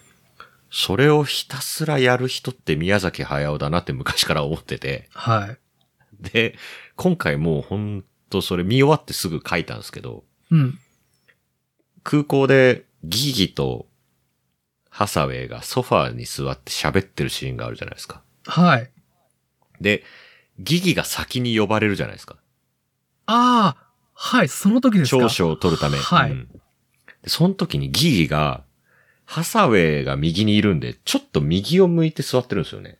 うん、はい。で、真後ろから呼ばれた時に、真後ろのちょっと左から呼ばれて左を向くんですけど、はい。首が回りきらないって判断して、右を向き直すんですよ。うん。振り返る時はい、はい。だから左ちょっと行って、あ、ダメだっつって右に振り返るみたいなのって、誰かがやらないと、アニメでわざわざ書く意味が全然ないし、はい、めんどくさいし、はい。いやそういうところ、マジですごいなと思って。そう、その仕草がギギというキャラクターを何か特徴づける要素でもないですからね。ないそれないそう人間としてこは、の人いるっていうね、人間としてですよね。そう。いやー、そうなんですよね。うんだから本当にギギがめちゃくちゃ可愛いけど、この子怖い怖い怖い怖い怖い怖いっていう感じがもうすごく伝わってくる感じ。うん。もう、あ、だから僕がこのハサウェイの話で冒頭に言った、ハサウェイ本当に立派になったねって、うんその立派になった感は、うんそういう細かい仕草の表現がいちいちゼロから描かれてるっていう。そう。あの、でかいホテルに行って、ギギが無邪気に、わあ、すごいお部屋って言ってるけど、うんもうハサウェイはホテル泊まり慣れすぎじゃないですか。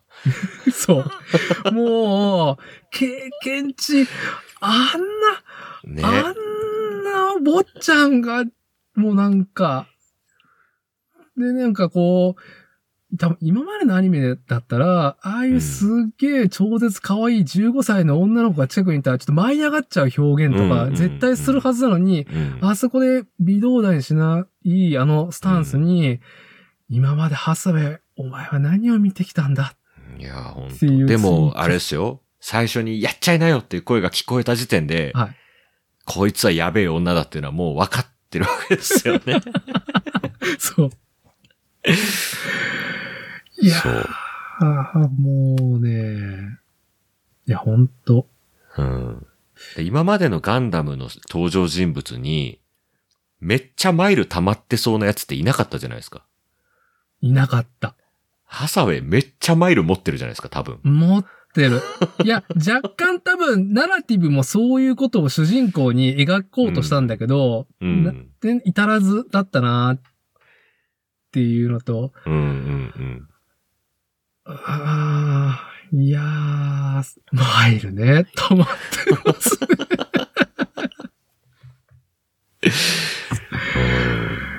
いやー、そうな。だから、だきっと、ガンダム、見てない人も見てると思うんすよ。うん。うん。あ、ハサウェイをハサウェイを。どうかななんか、嘘か誠かツイッターで流れてきた、あの、公式の Q&A に、うん。ぎ劇中に出てくる緑色の髪の毛の少女はこの後出てくるんですかっていう質問があって、うんそれは明らかにガンダム知らない人のうんうん。発言じゃないですかうん。うん。うん本当だったらね、この、こうんのツイッターが。うん。うん。まあ、なんかそういうのも、いやー、いるんじゃないのかなどうあ、でも実際いるみたいですよ。逆者は見てないけど、ハサウェイ見に来たっていう人は、あうんの、僕の周りにも何人かいますよ。なんか、うーん。やっぱり、シード世代、シード直撃世代の子だと、やっぱり、りそのファーストガンダムは面白いとは思うんだけども、ん50はある上に、絵が古くてちょっと見られないっていう層はやっぱりいうんうるん。んですよね。 それは、劇場版を見れば済む話な ので、いいと思うんですけどうね。ん。それでもやっぱりなんかハードルを超えれないっていうのがうん逆襲のシャアまでたどり着いていない。うんだから逆襲のシャアは絶対ファースト見ないとダメ。しかもゼータ。うん。まあダブルゼータを見とダブルゼータ見なくても成立はするんですけど、ゼータの新薬が、はい。えっ、と、ゼータの総集編になってないっていう問題があり、あり。はい。うん。そこの葛藤は、こちらが見せるサイドにもかなり、こう、問題が残るんですよね。はい。でうちの奥さんを促成栽培した時もめちゃくちゃ難しくて、ああ、なるほど。うん。あまりの情報量に、あの、逆者の記憶がほぼ飛んでるっていう。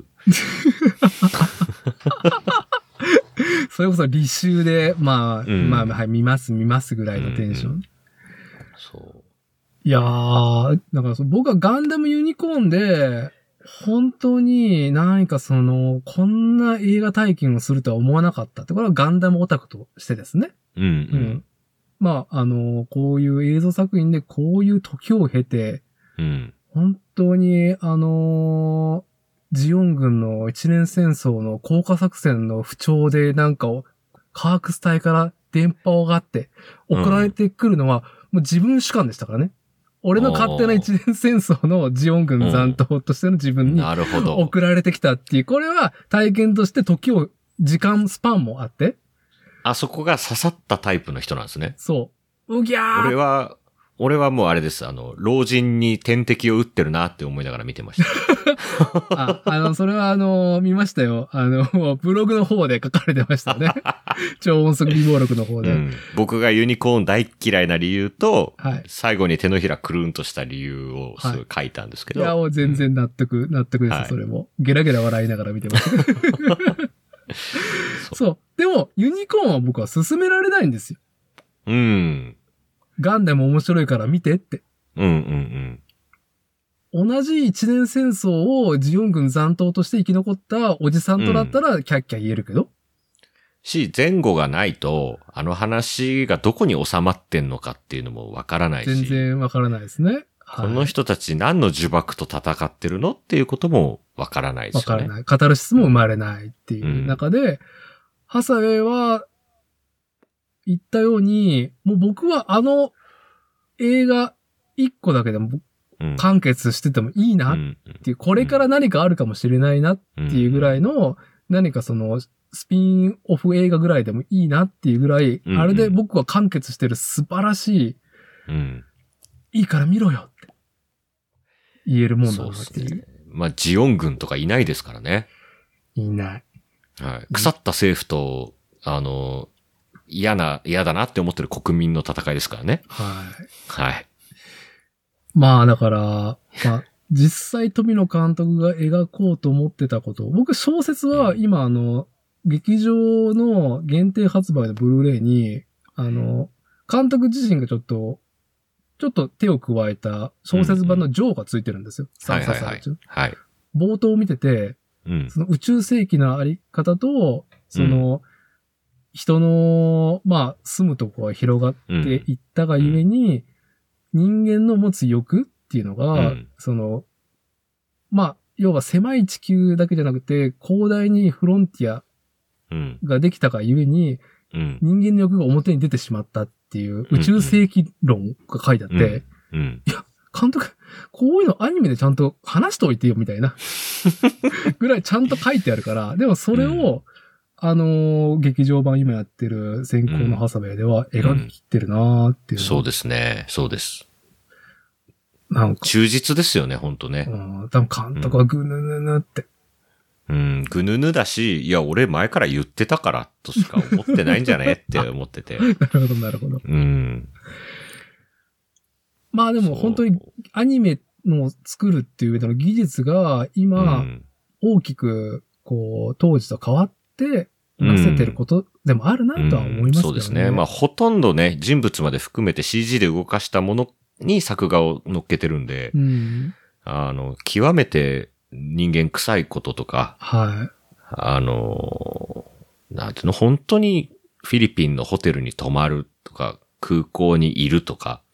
うん。街を歩くっていうことがどんな感覚なのっていうのを、やっぱり昔のアニメーターさんってそんなに潤沢な暮らしとか経験値を持ってたかっていうと、やっぱりアニメを作るっていうことに全てを捧げてた人たちだと思うんで、はい。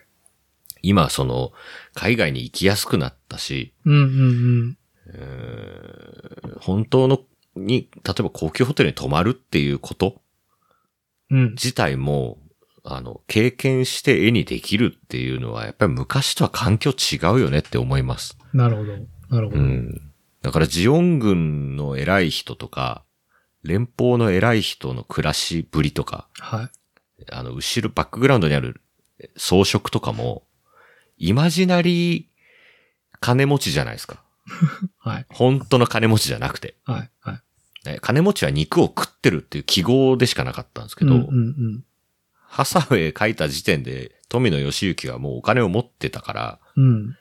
ある程度ね、その、はいめちゃくちゃな金持ちじゃないと思いますけど、ヒラメを食うのも、すでに当時やってたわけですよ。原作でもあれ、ひらめくってんですかそうで、あの、あの食ってるものとか原作通りですよ。はあ、なるほど。うんあそこでビフテキを食わないっていうのが、もう、ちゃんと金持ちっていうのは、 ホテルに泊まってルームサービスを頼んで、こういうものを食うっていうのを、もう一回経験してる人だからかけてるんですよね、あれ。ああ。うん。だから、そう、なんか、ツイッターで流れてきて納得したのが、うんあのー、ハサベイがホテルでまず、うんおめえ魚食ったのに、あの、タクシーのうんちゃんうんに、うんあのー、いや、自然が、うん。ね、こう、汚染されて、いろいろ大変でしょみたいなこと言って、いや、うん別に魚も取れないでしょみたいなこと言ってましたよねそ。う、そう言ってるけど、おめえ食ってるだろみたいな。そこうにん、ちょっと、ハサウェイ自体も、その、やっぱり、民草のうんことを、やっぱり自分の理想が、こう、軸足ありすぎて、うん民草の方をちゃんと向けてないっていうのも、うん。あれでなんか表現されてるのかなっていう、なんか想像なん。かあそこは釜かけてますよね。なるほど。うん。ハサウェイが。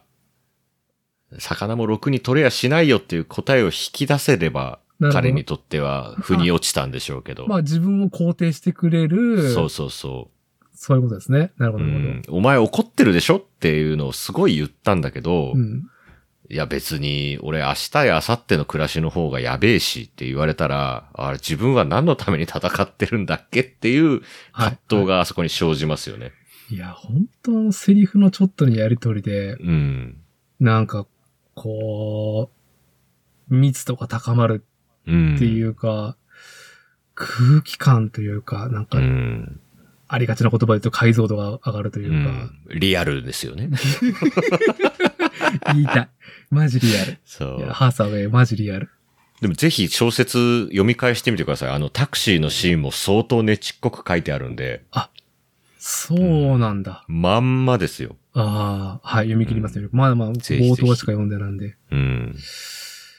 そう。あと、プラモ作る人として、すげえって思ったのは、うんさっきガンダムセンチネルの話しましたけど、はい。筋彫りをこういう方向に入れると、うんこのブロックとこのブロックがこう重なってるんだ、みたいなことが演出できますよ。だから今までのガンプラよりはリアルでしょっていう文法に、僕自身超ハマってたんですね。うん、うん、うん。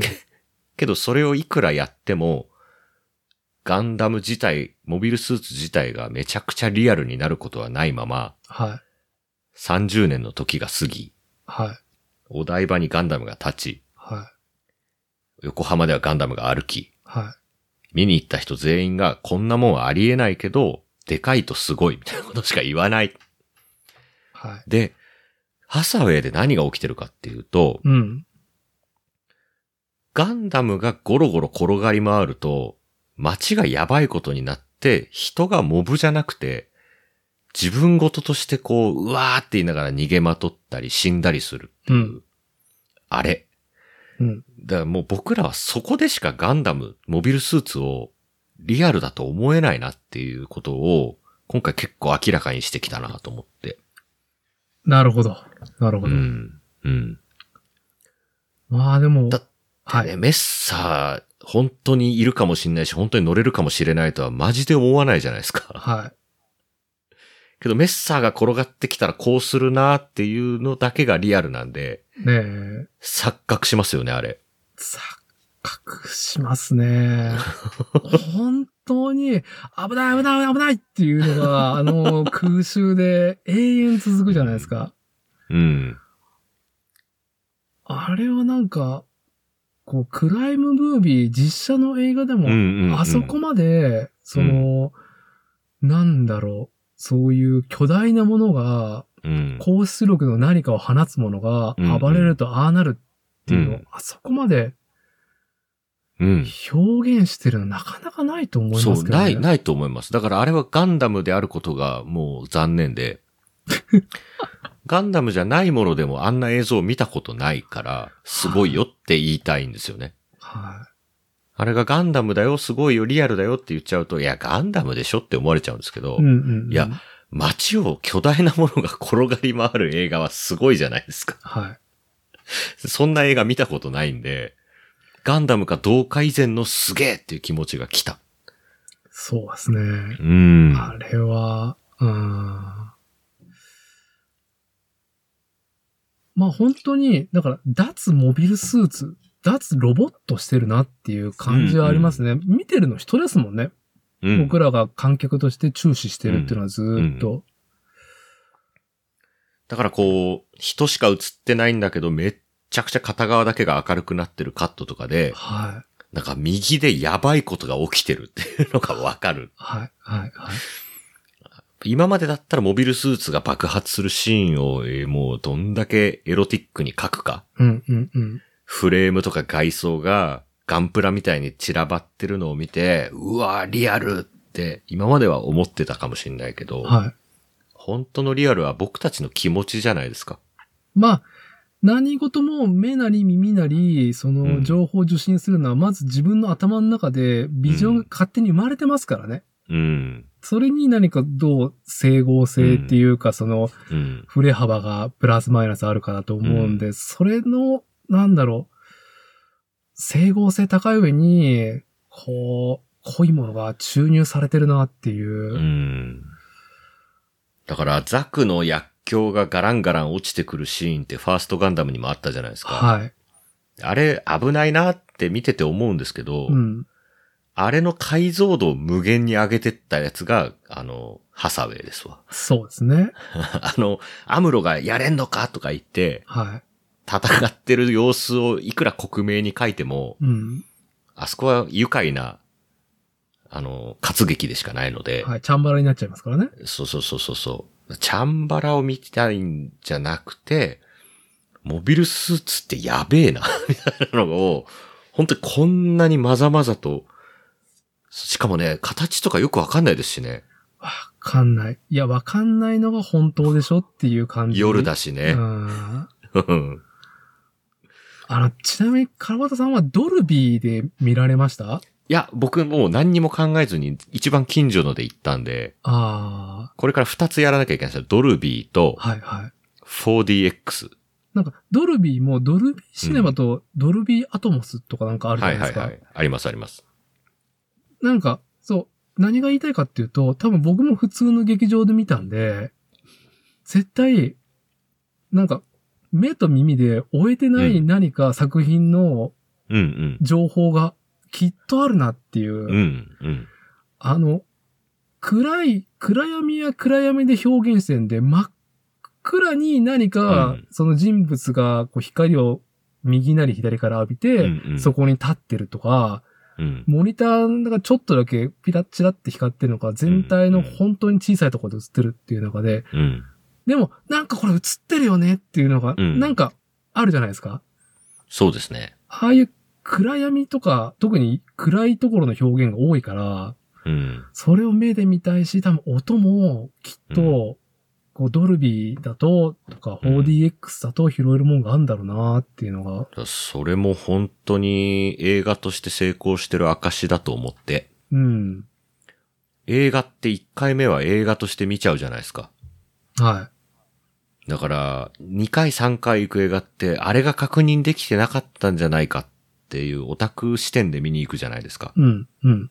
なんか、大筋をもう一回追いに行くわけではないですよね。もう結末知ってるわけですし。でそういう意味でも、最初からフェティッシュなものを見て、フェティッシュなものを見に行って、フェティッシズムが満足させられて帰ってきたんじゃないっていうことだと思うんですよ。そう。あの、だから、ハサウェイ言えることは、これネタバレとかないと思うんですよ。みナイ。スナイス。なんか何、にもないです。だってもう行っちゃってるしねっていうね。うん、う。うんん。あの、テロリストの棟梁は誰かっていう、最初に言っちゃってる、うん。もう番宣で言っちゃってうんるっていう言のっちゃもってます。し、映画の作品でも冒頭からもうそうだよっていう風うにん。うん。描いてるいや、からそ、れ、それで言ったら、例えばワイルドスピードがう、ん。味方が全滅したら、ワイルドスピードじゃないじゃないですか。うん、うん、うん。バットマンは負けないし、はい、スーパーマンも負けないんですよ。 はい。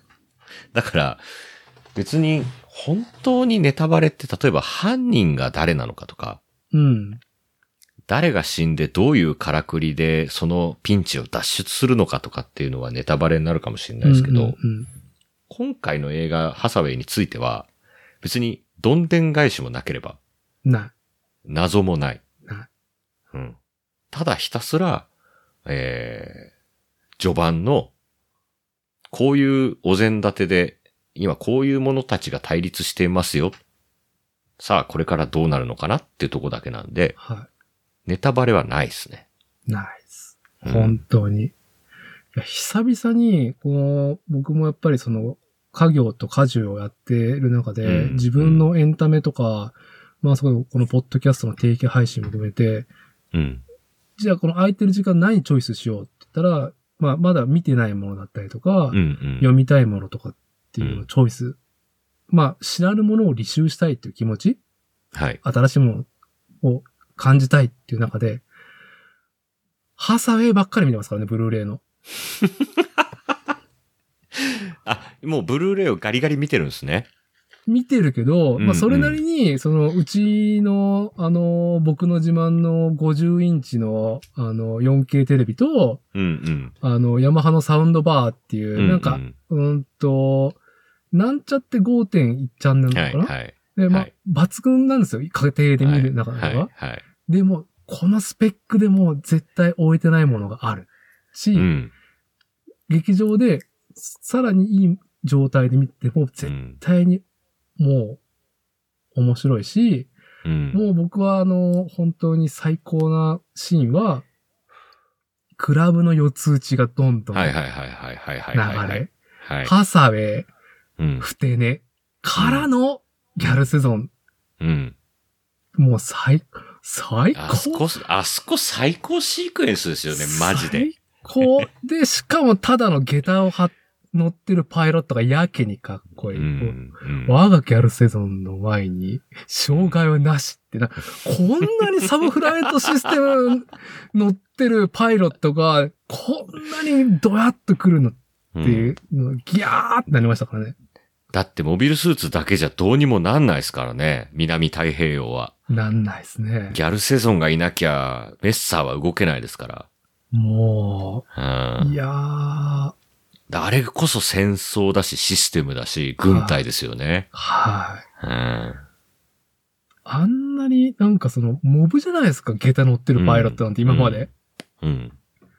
全員キャラ立ちしてるっっていう。そう。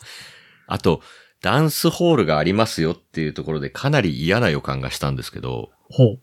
ちゃんとああいうホテルにはクラブがついてるよねっていうのめっちゃ安心しませんでした。はい。 はい。何の高級ホテルだあっそこ本て。当に。うん。はマジで良かったっすね、あれ。い。で、あのーもう、ユニコーンから、え沢野博之さんか、はいはいはい。沢野さんですね。沢野さん。はい。はい。まあ僕は、その、トリガーのキルラキルとか、はい。まああの辺からもう結構サントラ買ってる方なんですよ。もうんうんううん音でも考えていくね。はいはい。一時期これ僕の勝手な、あの、批評ですよ。あの人スタンプみたいに似たような楽曲しかアニメに提供してなかったと思うんですよ。あーまあ、あの、曲調が似通ってるっていうのはあるとあ思いる。ます。そう、はユい、ニコーンと進撃の巨人を交互で見たら、カタルシスめっちゃあの沢のサウンドで上がるけど、うんうん。一緒だな。でも沢のサウンドがあれば何でもいいんじゃないかっうん。ていう。うん。まあ、こう、褒め言葉なんですけど、うん。 今回、ハサウェイ、めうっん。ちゃ真剣に仕事してんなっていうぐ らい、いや、多分どっちも真剣なんですけど、機能が違うんでしょうね、今回ね。木の役割がちょっと、うん。うん。な、なんだろう。これもまたね、あ、これはいいや。うん番宣でもいいから、大人のガンダムっていううん。番宣があるじゃないですか、キャッチコピーが。うん。だから、まあ、オープニングがすごく007的だなっていう感じをしはて、いはい。はい。あ、なるほど、こう来たかっていう。うんでも、結構通じて沢野サウンドは、うん。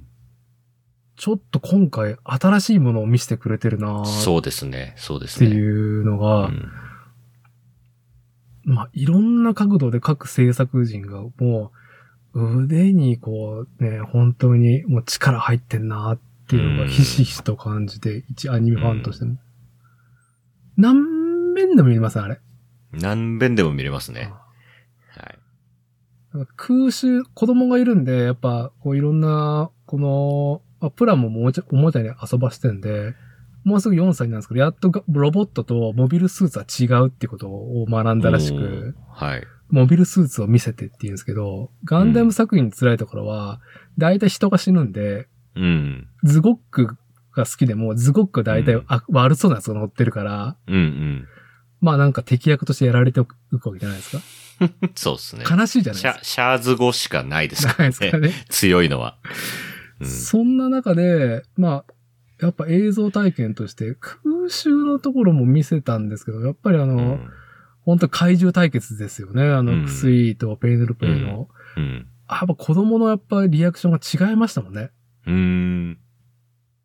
やっぱ、ユニコーンのトリントン基地に残党がよす、押し寄せてくるのも、まあ、子供にも見せて、キャッキャキャッキャ言ってるんですけど、おほいほいほいもう全然反応が違いますね。うーん。あ、のー、先行のハサベイの。え、盛り上がるってことですかーうひょーって。あれ、大人が見てもなんだかわかんないですけどね。でもなんか、うん。なんかすごいひ、やっぱ人がし主軸になってるから、うんうん。しやっぱ乗り物なんて視野が狭いじゃないですか。しかも高速移動してるものっていう。それこそなんかエースコンバットシリーズみたいなゲームみたいなものをはいはい放物させる。うん。視野が狭い。めっちゃ速い。うん。攻撃いっぱい来るっていうのうをんさばいてる感じの臨場感がす多分伝わってんでしょうね、子うー供に。ん。なるほど。緊張感でしょうね、あれは。うん。まあ、明らかにやべえことが起きてるっていうのがね、そ手、手触りとしてありますもんう。ね。そう。だから、なん、本当に何が起こってるかわからなくて、ハサウェイが、いや、ビームス、ビームライフルで窮地を出したんだよ、みたいなこの会話が、ざい最初全然わからなくって、うんブルーレイ3回ぐらい見てやっとわかりました。うん。うん。それぐらいなんか、ああ、また言っちゃうな。リアルな戦闘。リアル。 いや、だからその何が起きてるかわからないっていうののリアルさって結局、あの、この間ツイッターにも書いたんですけど、段取りがない。書いてましたね。うんはい。うん。あの、いくらね、やっぱり戦闘シーンだとはいえ、アニメで書きましょう。映画でわかりやすく観客に何が起きてるかを見せましょうっていうと、段取りを踏んでることがうん、次に攻撃をされます。これを使って交わしますっていうのを視覚的に先に先に見せることで、あ、今これ避けた、今これ反撃したっていうのがわかるじゃないですか。うん。ハサウェイのクライマックスもそうだし、あと、まあ、メッサーと、あの、グスタフが、ゴロゴロゴロゴロやってるところも、うん。あの、次にどっちがやっつけるのかが全然わかんないし、わかんないですね。次に攻撃がどっからどのタイプの攻撃が来るのかもわからないので、戦争は段取りを踏んでくれない。段取りを踏んでください。しかも、超兵器になるほど、うその殺傷能力、破壊能力はやっぱうん。非常にクイック、迅速かつ即効果が上がるようにうんなるはずだから、うん。うん。だから、カラボさんが言ったように、あの、ペーロペーの、あの、ビームが、うん。ノーモーション、すぐ発射っていう。うんうんうんうん。でもそれはそれ避けれるんだっていう。あのね、肩の上にくっついてるダブルビームライフルみたいなのが、はこう、普通はガチャンって言って、撃ちますよっていうためを作ってからバーンって撃つじゃい。なはいい、ですキューってなるはずだよ。か。 そうメガ粒子砲がキューってなるはずなんですよ。いつもだったら。全くならない。ならない。組み、組み合ったと思った瞬間、ノーモーションでドーンって出てるっていう。しか、も、明らかに超高出力が、そんなノーモーションで来る殺傷兵器の恐ろしさっていうのが、 そう。まあだからロースペックのモビルスーツの戦闘を見た後だと、ようり、ん。こう、くっきり差異が感じれて、そうっすね。いやー、まあ、そろそろまとめに行きますけど、まあ、リアルだから先行のハサウェイ見てっていう。うん。まあ僕はリアルだからっていうのが、まあリアルって何っていうことに、はい。結構答えていると思うんですよね、今回のガンダムは。なるほど。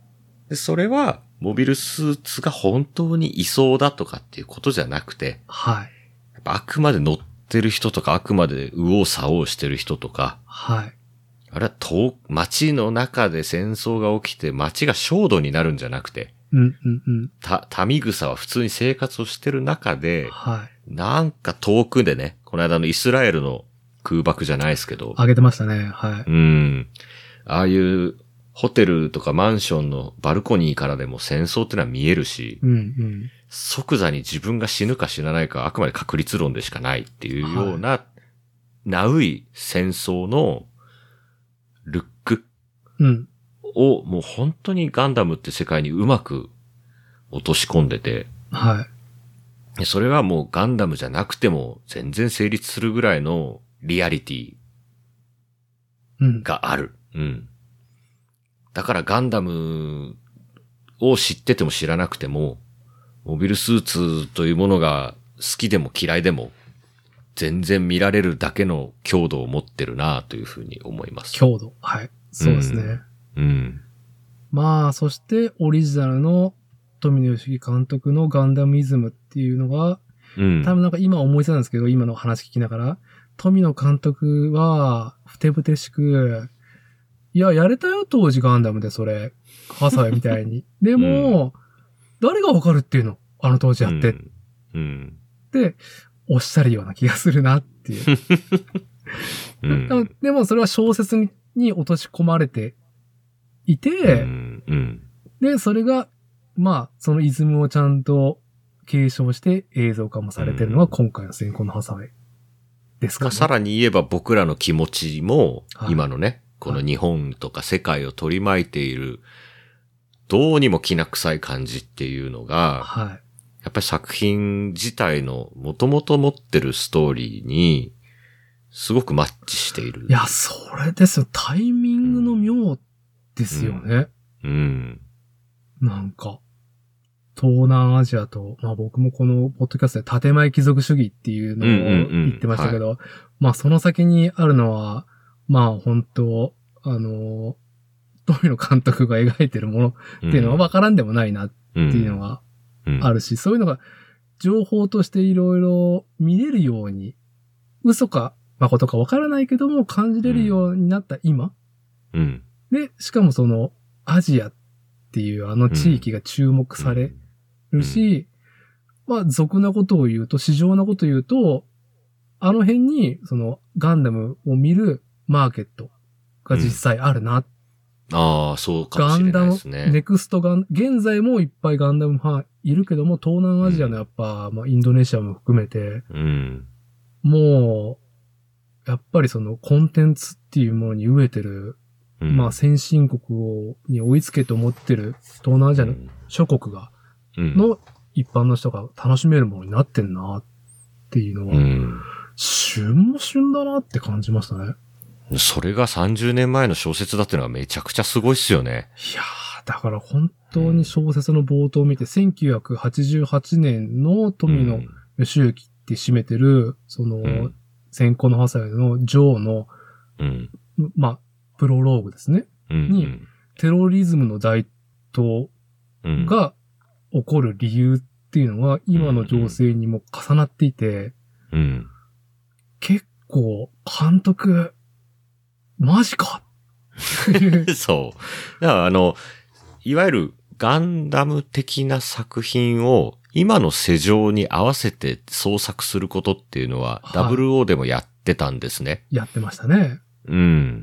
で、ナウイテクノロジー、ナウイ近未来のテクノロジーを入れ込もうという努力もしてたし、はい。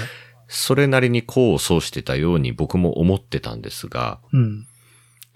完全に過去に予言してて、はそのまんま小説を映像にするだけで、今の話だって思わせるっていうのは、やっぱりね、富野さんズバ抜けてすごい。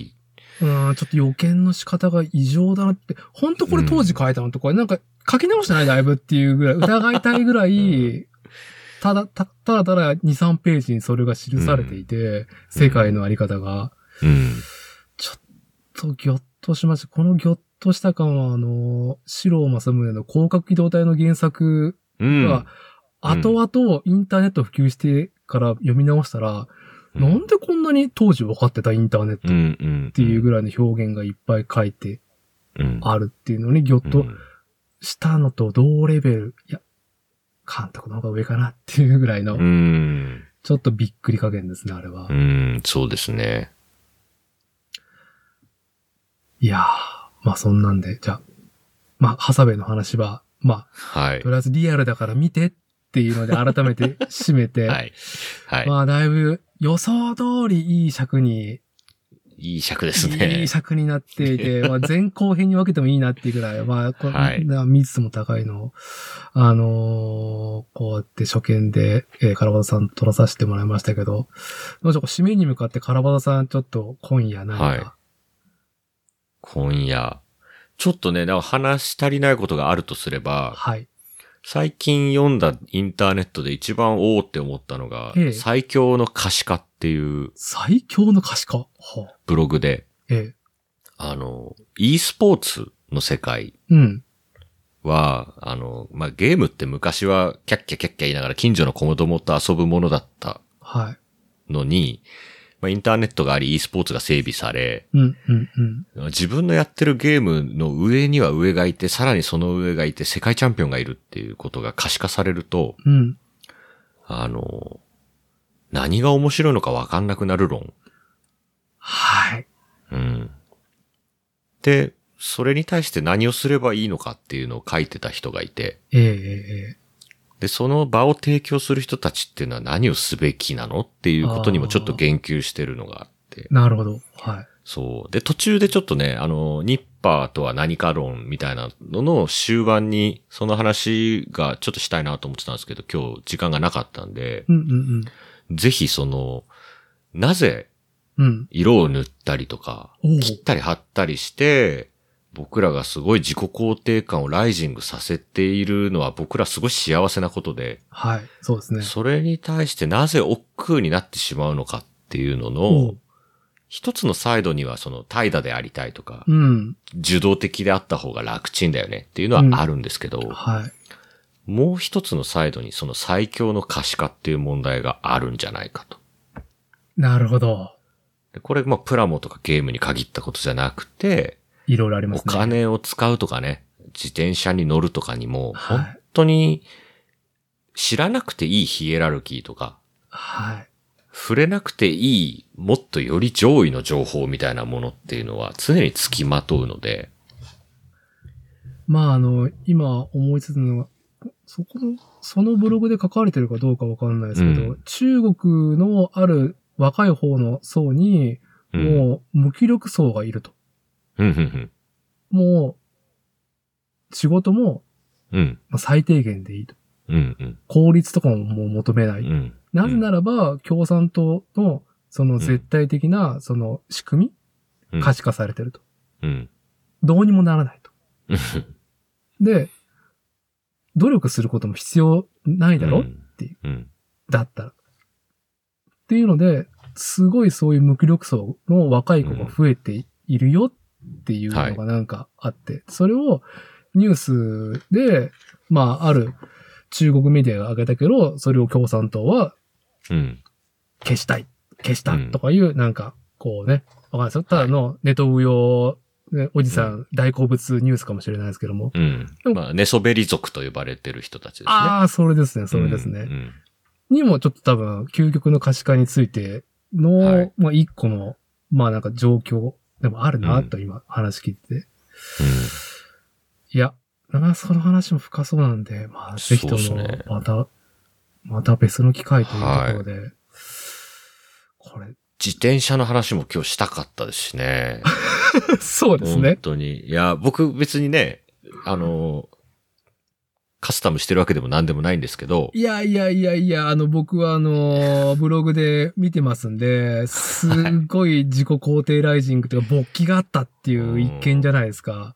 でも行ったり来たりして今の自転車ライフってすっげえ面白いっていうのも、はいちょ。っと最近感じてるけど、ちょ超音速微暴録を書く暇 とか、あと書くならやっぱり面白くしたいんで、なるほど。これ日記みたいになるのも違うなとかって思ってて、はいぜひその、わかるというか、自転車のことに少しでもはい。知識と興味がある人とお話しした方が、うん、うん、うん、うん。なんかか価値が生まれそうだなと思ってるんで。ああ、はい。ありがたいですけど、僕はリス、その聞き手としては本当にフィジカル至上主義なんで、あんまりこうね、こう、物に対 して、うん物に対しての、こう、興味が低いっていう聞き手になってしまうって いう。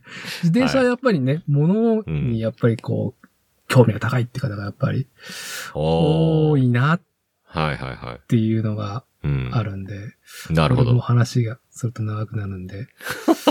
じゃあ、最後、僕からは、まあちょっはいと、ニッパー .com、この、まあリスナーの皆さん、こう、再三話してるし、えーそれを主催されてるカラバタさんに、今回、はいあの、ゲストでお話していただいて、まあ、非常に興味持ってもらったと思うんで、プランもやってない方も。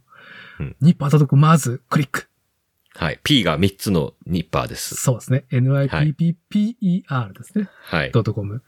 えーこちらの方を見て、なんかビビッときたプラモをですね、なんかちょっと買ってみて、眺めるもよし、そのままランダムついてるパーツを組み立てるもよしっていう、ちょっと体験してもらいたいなっていうのと、まあファンとしてはですね、いや、あの、クラブハウスからですね、あの、最近はツイッターのスペースっていう音声、えーコンテンツですね、ニッパーの面々の方たちがお話ししてるじゃないですか。はい。いや、まあ、これ、労力がかかることなんで、まあ、あくまでも希望として聞いてほしいんですけども、うんやっぱアーカイブで聞ける、聞くニッパうん。ー欲しいな。大事ですね。はい。はい。まあちょっとアーカイブの必要性っていうのはね、動画にせよ、音声にせよ、はい。あの、すごく感じてて。はい。で、今、あの、元エキサイトの、はあの、ラジオトークっていうアプリがあるんですけど、 あ。はい。あ、はい。ラジオトーク。あれ、エキサイトブログなんですかもともと。元、元エキサイトの僕のブログを担当してくれてた女性が社長になって始めたんですよ。女性ですよね、あれ。はい。そう、あら、あら、びっくり。はい。なるほど。で、あれがアーカイブされた上に、うん直接 Spotify に乗っかるようになったんですって。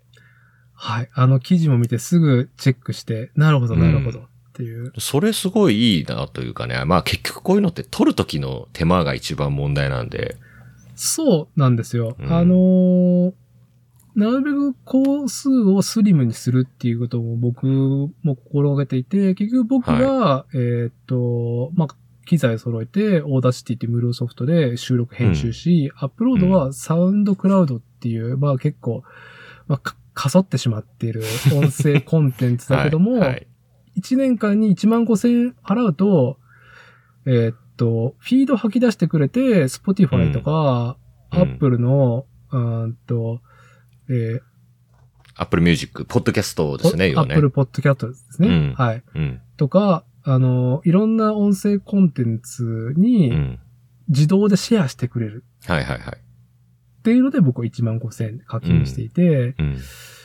その、なんだろう、うん、そのラジオトークがこれからどうなるかっていう意味では、まあ、行きがいい、やっぱ僕は不安があるんですよ。やっぱ、かそってるんで、うんサウンドハうんうウスん。クラウドは。うん。将来性っていうのは。うん。まあ、ローカルでデータを持ってるとはいえ、うん。まあなんかこう、これからっていう意味では、ちょっと期待ですよね、ラジオトークっていう。そうですね。いやー、聞きたい。なんかライターさんが、なんだろう、その、記事の書かれてることの行間を、うんなうんんか、その、埋めてくれたりとか、おー。いやー、まあ今日も本当は聞きたかった、カラオさんたちが、その、A 点ね、サンダーボルト2、うんうん。あーと、陸上攻撃型の戦闘機実際アメリカで見に行ったっていう話をされてたじゃないですか。はい。はいク。ラブハウスで。うん。いや、皆さん、この話本当に面白いのかなって言ってましたけど、最高に面白かったですから ね。ああいう話し始めたら無限にできるんで。そう、多分、なんかプラモデルの、その、皆さんが見てる情景の、そうの、ん行間が埋まり、解像度が上がると思うんで、ニッパー .com の。なんか、うん、可能な工数でやっていただけると。はい。うん。あとね、本当にみんな仕事とか時間ないと、もう、聞くコンテンツじゃないと摂取できないっていうのは正直なところがありますね。あー。み、見てられないみたいなね、そう、読みたいけど、流し見、なんかちょっと急ぎながら見ちゃう。むちゃくちゃ危ないこと言うと YouTube 見てる人模型作ってないですからね。ああ、そう ですね。はい。見ながら作れないんで。そう。で、うん、動画も手間かかる上に、うーんと、なんか、ユーザーが狭くなってない。まあ相性もあると思いますよ、コンテンうツの。ん、うん、うん。僕は本当に音声コンテンツっていうのは、まあ、送り手だから言うんじゃなくて、その聞き手としてすごくいいなと思うから、こうやって送り手側になってうんいるんで、うんうんやっぱその、読むニッパー .com 本体があり、聞くニッパーがあると嬉しいな。そうですね。まあ、この辺の話はね、今度しましょう。また。ぜひぜひぜひ。ぜひぜひ。じゃあ、また何かちょっと、あのーいやー、なんか、カラバザさん本当になんかその、頭にそのネタの貯金が溜まるのがだいぶ早そうなんで、 もう1ヶ月もしたらもう偉い、今日話したいねっていうことがもうなんかこう、いや、もう、喋ってますから、一日中喋ってますから、ほっとい たら。あのーちょっと機会見つけて、僕はいつでも OK なんですけども、はい。ぜひ。あの、はい。カラオさんまた都合いいとき、またこの作例に、えーお越しいただければと思います。はい。よろしくお願いいたします。じゃあ今夜は、えー貴重な話と、本当にいいね、リアルな話、リアルな話聞けたなっていう。はい。はい。カラオさん今夜はありがとうございました。はい。こちらこそありがとうございましお願たい。します。はい。よろしくお願いいたします。